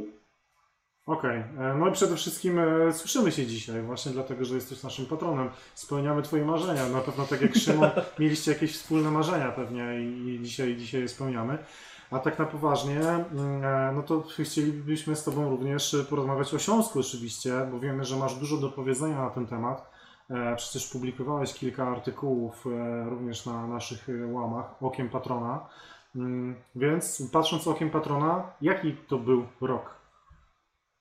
dziwny na pewno, bo jak sobie spojrzymy na to, co miało miejsce jeszcze chociażby 2-3 lata temu, to te wyniki, które mamy teraz, to są tak pod względem cyfr naprawdę przyjemne i to się fajnie ogląda w tabeli. Natomiast jakby przez to, że apetyt rośnie w miarę jedzenia, no to ta jesień była taka, że troszkę jest taka gorycz po tej całej rundzie. Jakby udało się przetrwać koronawirus, te wszystkie problemy, ale trochę więcej oczekujemy i chyba już na wiosnę najbardziej czekamy, aby trochę lepiej to wyglądało, tak jak zresztą o tym rozmawialiście wcześniej. Mhm. E, W pewnym momencie w- Twitter śląskowy e, podzielił się na, na- na, dwie części tych podziałów. Generalnie to, to był rok podziałów, tak? E, Więc ten podział był też na Twitterze śląskowym, bo jedni mm, chwalili Śląsk za to, że pomimo mm, wątpliwego stylu, e, przynajmniej od 60 minuty, Śląsk potrafi no, wykręcić dobry wynik. Z drugiej strony E, no ludzie podkreślali, niektórzy, że po prostu na grę Śląska od tej 45 czy od 60 minuty patrzeć się nie da. E, W której grupie ty jesteś i dlaczego? Znaczy, jestem w tej grupie osób, która jednak docenia pewien standard naszej gry, który jest utrzymywany i jakby nie jestem zwolennikiem jakichś e, pochopnych decyzji w wyniku jakby tego, że ta jesień tak, a inaczej wygląda. Jakby mamy swój pewien styl, który pewnie przez koronawirus jakby całą tą sytuację jednak wpływa na też jakby wykonywanie tych zadań, które mamy w trakcie gry. I jakby no, ostatecznie te wyniki się bronią, tak? Wiadomo też, co jest do poprawy, gdzie są nasze braki, jak chociażby w grze ofensywnej, ale też trochę lepiej to wygląda, kiedy teraz rozkręca się chociażby Bartek Pawłowski, czy też no, trochę środek pola musi się rozkręcić, więc jest potencjał, żeby ta wiosna była dużo lepsza i raczej trzeba do tego wszystkiego tak podchodzić z pewną ostrożnością, tak? Jednak bronić trochę dotychczasowej pracy, tak uważam. A jak ty patrzysz na listę zawodników, którym kończą się kontrakty, to z którymi zawodnikami ty jeszcze wiążesz nadzieję, a którzy już powinni szukać sobie nowego pracodawcy? Znaczy, no, ten, kto mnie gdzieś obserwuje, może w rzeczywistości tej twitterowej wie, że ja na pewno jestem zwolennikiem jakby talentu Maćka Połaszewskiego i myślę, że to jest zawodnik, który może fajnie na głębie składu tworzyć, co pokazał też jesienią, że jest dobrym uzupełnieniem. Mariusz Pawlecki jako taka opcja uzupełniająca, też jednak z szacunkiem do zawodnika, który wiele lat spędził w Śląsku i gdzieś pewien poziom gwarantuje. No i trzeba też rozwijać na chociażby może Konradem poprawą, bo no, mamy te problemy w środku obrony, gdzieś się kontuzje nas trafią. I tak jak rozmawialiście jeszcze wcześniej, to się przypomniała historia, mm, bo jest ta klauzula dla Dino Stigleca i Izraela Puerto. A nie wiem, czy pamiętacie taką sytuację sprzed kilku lat, jak bodajże Marcin Kowalczyk odchodził z Śląska i liczono na klauzulę, że będzie wypełniona, albo automatyczne przedłużenie, a tam chyba właśnie z Rosji dostał jakąś ofertę. I jedyne, czego nie chciał i pewnie wszyscy, żeby gdzieś przy okazji Dino czy Izraela jakieś nagle oferty nie wyszły przed tymi klauzulami. E, tak może być. No, no, ja na pewno wiem, że Dino Stiglitz miał rok temu mm, e, były zapytania w kontekście e, jego, jego odejścia. Ostatecznie zos- został w Śląsku, ale teraz zostało mu tylko pół roku kontraktu. No, z tego co wiem, to raczej tam nie będzie problemu z przedłużeniem e, tej umowy. W ogóle w Śląsku raczej jakichś spektakula- spektakularnych ruchów transferowych raczej się No postawiono na tą stabilizację, której brakowało od lat i myślę, że to jest sposób budowania tego zespołu i, i sukcesów. E, no bo pamiętamy wielokrotnie e, tabuny zawodników przyjeżdżały anonimowych do Śląska i, i nic z tego nie było. Tutaj nie widać nerwowych ruchów. E, zdają sobie sprawę e, trenerzy z problemów tej, tego zespołu, ale uważają, że jedynym sposobem na wyjście z tych gorszych momentów e, podczas e, spotkań jest właśnie ta stabilizacja. Brak nerwowych ruchów też może być e, dobrym posunięciem, dlatego dajmy spokojnie pracować trenerom. A Kacper, y, które pozycje Twoim zdaniem mm, trzeba by było w Śląsku wzmocnić już teraz zimą, chociaż to bardziej będzie życzeniowo, bo wiemy, że raczej tych transferów jednak nie będzie. Myślę nad pozycją e, środka pomocy zawodnika takiego w stylu trochę Kuby Łabojki, bo nie wiem jak będzie forma Waldemara Soboty wyglądała wiosną, jak on się będzie w tym zespole cały czas, bo wejście miał fajne, ale tam były też kwestie zdrowotne i tak trochę ciężko to ocenić. Mamy dwóch, trzech zawodników, Rafał Makowski trochę znikł, więc może gdzieś też jego sytuacja się poprawi, ale poza tym myślę, że też jeszcze ktoś do rotacji na skrzydło by się przydał, kto mógłby dawać punkty, jakieś konkretne, czy to bramki asysty. No i też trzeba pamiętać, że Robert Pich jednak ma swoje lata, więc jeżeli chcemy też jakąś stabilizację tworzyć i właśnie tak długofalowo, jak wspomnieliście, gdzieś budować ten skład, to także trzeba patrzeć na wiek tych naszych zawodników, tych czołowych także. Kacper, a w której grupie kibiców Śląska, bo Krzysztof tutaj mówił o tych podziałach, które są, są wśród kibiców na, na, na różne tematy, w której grupie kibiców Śląska ty jesteś w kontekście Erika Exposito? Bo wiadomo, że to jest piłkarz wzbudzający duże emocje i jest z drugiej strony rywalizujący z nim e, Fabian Piasecki. Jak ty, jak ty Erika Exposito postrzegasz, jak ty go definiujesz, jeśli chodzi o grę Śląska-Wrocław? Dla mnie Rick Exposito to jest po prostu taka wielka zagadka, że już sam nie wiem, bo ja tak trochę skaczę z jednej strony na drugą, czasami po każdym meczu, jak widzę, co on tworzy. Natomiast wolę dać mu jeszcze jakiś kredyt zaufania na wiosnę, niech pogra, bo no, pamiętamy też, jak on współpracował chociażby z Przemkiem Pocheką, tak? kiedy naprawdę fajnie wygląda jako taki duet. Może gdzieś kwestia tego braku zgrania jednak wpływa z tymi zawodnikami, z Bartkiem Pawłowskim. Może gdzieś po wspólnej rundzie przygotowawczej teraz w Turcji też nie on lepiej się odnajdzie w tym jakby składzie personalnym. On, on dochodził do siebie, nie? On dochodził do siebie, te ostatnie mecze już były lepsze w jego wykonaniu. Dokładnie. No początek y, jego sezonu po prostu pokrzyżował mu te plany, znaczy początek sezonu. E, Pewne jedno słynne wyjście pokrzyżowało mu te plany, bo najprawdopodobniej on był szykowany jako ten podstawowy napastnik od początku. Później wiemy, to wszystko się przedłużało w jego wypadku, e, także on sam sobie nie pomógł. No, to jest zawodnik, który pokazał jakiś potencjał, zresztą on przychodził tu z potencjałem e, i tego nie można zapominać, ale wydaje mi się, że w jego wypadku też to będzie decydująca runda. Jeżeli teraz nie odpali, no to może być już ciężko. Tak, no Exposito Ja wydaje- tylko- No, mhm. Jeszcze tylko dodam, że myślę, że u Erika ważne będzie to, jak cała drużyna będzie funkcjonowała, bo on technicznie naprawdę jest dobrym zawodnikiem, ale jeżeli będzie sam trochę z przodu musiał funkcjonować poza tą drużyną, to też no, nie możemy liczyć na to, że on punkty będzie robił. Tu jednak jako napastnik też potrzebuje lepszego wsparcia w naszej po prostu grze, jako z właśnie tym stylu nawet o którym dyskutujemy. No myślę, że jeśli chodzi stricte o umiejętności snajperskie, no to zgodzimy się, że Erik Exposito jest po prostu najlepszym napastnikiem Śląska. No, Fabian Piasecki, Tak. możemy szukać go jako alternatywy, możemy mówić też o jego plusach, może o przewagach w niektórych aspektach, natomiast no, no Erik będzie tym podstawowym wyborem, po prostu. No dobrze.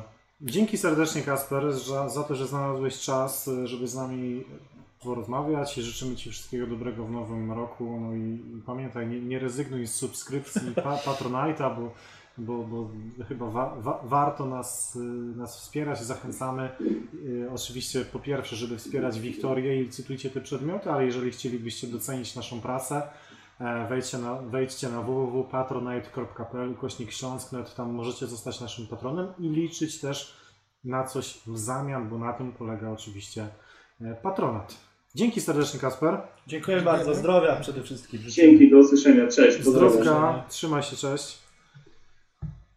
No, mieliśmy głos kibiców, tak, z tej e, twitterowej części można by powiedzieć. Był dzisiaj głos piłkarzy, był głos trenerów, był głos nas, czyli ludzi bawiących się w dziennikarstwo, był głos e, kibica, e, naszego czytelnika, naszego patrona Kacpra. E, Był, był też e, głos czatu, więc działo się, działo się myślę podczas tych ponad dwóch godzin już. Niesamowicie, godziny- kiedy to zleciało? Ponad dwie godziny już tutaj siedzimy, a jeszcze jest pewnie wiele wątków, o których moglibyśmy porozmawiać, ale może, może zostawimy je sobie już na, e, na, kolejne, na kolejne audycje. Warto nas wspierać, łapkę w górę dajcie, subskrybujcie Tak nasz kanał.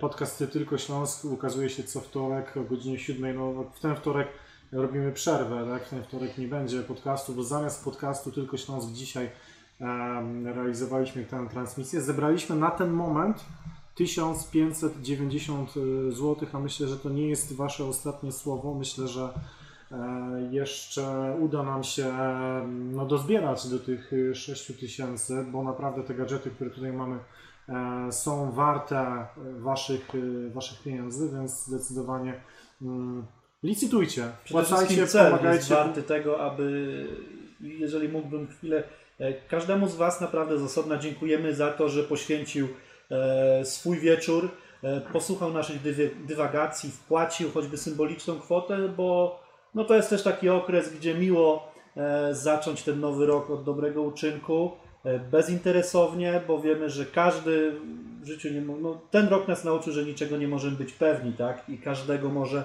spotkać coś złego, ale no, uśmiech na twarz ciśnie się w momencie, kiedy takie środowisko piłkarskie znów pokazało, to kibicowsko-piłkarskie środowisko, że e, możemy liczyć na siebie i to jest naprawdę budujące. Dziękuję Wam bardzo e, i śledźcie dalej naszą akcję, podawajcie to dalej, napędzajmy, niech, niech naprawdę...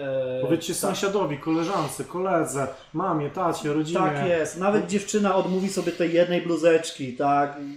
Poświęćcie ten czas. No to teraz wszedłeś na Nie no, taki grząski grunt, że no nie wiem. Grząski nie grunt, nie, nie no ja, rozum, ja wiem, że na świecie są naprawdę bardzo e, dobre i porządne kobiety i Wracając jeszcze na moment do naszej dyskusji o Śląsku, jakie są Wasze oczekiwania, już tak kończąc nasz program, jakie są Wasze oczekiwania, Karol, wobec Śląska w, w tym roku, a szczególnie oczywiście w tym sezonie?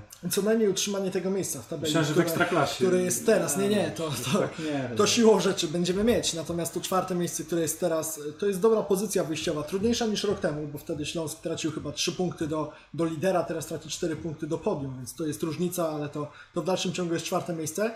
Y, Tak przewrotnie, filozoficznie, ja nie wiem, czy europejskie puchary są Śląskowi potrzebne i, i jakieś takie tłuczenie się i podróże do, do Azerbejdżanu w pierwszej rundzie kwalifikacji trzeciego już, nie drugiego, tylko trzeciego europejskiego pucharu. Y, Także europejskie puchary to jest, to jest osobna historia, natomiast wysokie miejsce w lidze, czwarte, piąte, szóste, to, to, to byłoby do, do zaakceptowania. To byłoby coś takiego, co pokazywałoby, że idziemy w dobrą stronę. A ja oczekiwania mam takie, żebyśmy za jakiś czas, jak się spotkamy po zakończeniu e, tej nadchodzącej rundy, żebyśmy znali więcej odpowiedzi na pytania, które mamy teraz. Żeby tych znaków zapytania e, z listy i sztabu szkoleniowego i naszego, e, żeby one po prostu sukcesywnie się pomniejszały. I tak jak Karol też, abyśmy nie skończyli niżej, bo naprawdę Śląsk przyzwyczaił nas już do tego, no może to nie jest od dłuższego czasu ale przyzwyczaił nas, że jest w stanie zakotwiczyć się e, w tym czubie tabeli i tego bym sobie życzył, bo wiemy, że mamy grupę fajnych ludzi tak, w zespole. E, Możemy się o tym przekonać i oni naprawdę ciężko pracują. To nie jest tak, jak czasami e, się wydaje kibicom, że, no, że im się nie chce, coś odpuszczą. No nie, to, to tak niestety nie funkcjonuje. Oni chcą zawsze, są, chcą zawsze dobrze. No i trzeba zaufać trenerowi Lawiczce, i czekać na efekty. A my przede wszystkim wspierajmy ten zespół, no bo Śląsk jest tylko jeden. Tak się zawahałeś, Daniel, od, od jakiego czasu my się przyzwyczailiśmy do tego miejsca Śląska w czołówce? Akurat, tak mi się wydaje, od początku pracy trenera Lawiczki. To jest Dlatego połączmy te fakty, że będzie dobrze. Naprawdę. Dokładnie, jutro dwa lata pracy trenera Lawiczki równo, także, także niech to Hmm. będzie dobry czas również w tym roku. A ty jakie masz oczekiwania? No ja, pow- ja powiem, że wszystko to, co powiedzieliście oczywiście, ja liczę na podium, naprawdę. Widzę, że w, tym, w tej drużynie jest potencjał. To fajnie, mm, fajnie ktoś powiedział w, jednym z podcastów, e, że co będzie, jeżeli ta drużyna e, zacznie e, grać lepiej. Teraz gra no, dobrze do pewnego momentu i potrafi zająć czwarte miejsce. A co się Dokładnie. stanie, jeżeli uda się jeszcze wykrzesać coś więcej? Czyli tu jest pokazany potencjału? potencjał, bo jeżeli by to miejsce było przy fantastycznej grze, to wiemy, że już pewnego poziomu nie przeskoczymy. A my naprawdę uważam, że no ten zespół ma sporo procent do poprawy, więc uwolnijmy tego potwora Jest potencjał na coś, na coś więcej w, w tym Tak jest. zespole. E, Ewidentnie to widać. Niech ta sytuacja z koronawirusem się ustabilizuje. e, To możemy być e, szczęśliwi w tym 2021 roku. Tego szczęścia wszystkim kibicom Śląska życzę. Dużo szczęścia też dla naszej bohaterki Wiktorii. Dużo siły dla rodziców e, Wiktorii. Bardzo się cieszę, że udało nam się no po, od, odkryjmy kulisy w kilka dni tak naprawdę spontanicznie zorganizować e, Tak to jest. wydarzenie. Dziękujemy wszystkim gościom, którzy przyjęli zaproszenie i no też stali się trochę twarzą tej naszej e, zbiórki dla Wiktorii. Co, co jeszcze możemy po, powiedzieć? E, Licytujcie, to już będziemy Tak, licytujcie, śledźcie akcję. Na pewno jeszcze nie raz będziemy. Paweł, chodź do nas na chwilę. Przywitaj się, proszę teraz- właśnie, bo to jest Teraz jest czas, czas dla, dla Pawła. Paweł y, pomagał nam dzisiaj e, w, przygotu- w przygotowaniu tego, e, tego programu, w przeprowadzeniu jego. Był naszym operatorem, naszym e, operatorem kamery, operatorem światła. Także dzięki serdecznie Paweł za poświęcony czas, że nam pomogłeś. E, Dzięki Daniel za Twój udział, dzięki mm, Karol. Karol za Twój udział również. E, Dziękuję. Marcinowi Polańskiemu za pomoc w przygotowaniu tego e, programu. Dziękuję Dominikowi Szpikowi, który dzielnie mm, na Twitterze reklamował naszego live'a. Dzięki Kacprowi Krukowi, że na Instagramie reklamował naszego live'a. No i cóż, pierwszy szczęśliwego 2021 roku. Pamiętajcie, do 10 stycznia trwa zbiórka dla Wiktorii. E, Licytujcie te niesamowite przedmioty. Dziękujemy serdecznie. Krzysztof Banasik, kłaniam się. Idziemy teraz świętować chyba udany program. Jeszcze Paweł chciałeś coś powiedzieć. Hej Śląsk. O właśnie, tego brakowało dzisiaj. I to jest, y, myślę, że dobre, dobre, dobre zakończenie. Trzymajcie się. Dzięki wszystkim, którzy, byli, którzy byliście tutaj z nami. E, My też pozdrawiamy wszystkich, którzy będą oglądać ten program w odtworzenia. Hej Śląsk, pozdrawiamy serdecznie. Trzymajcie się. Dziękujemy. Dzięki.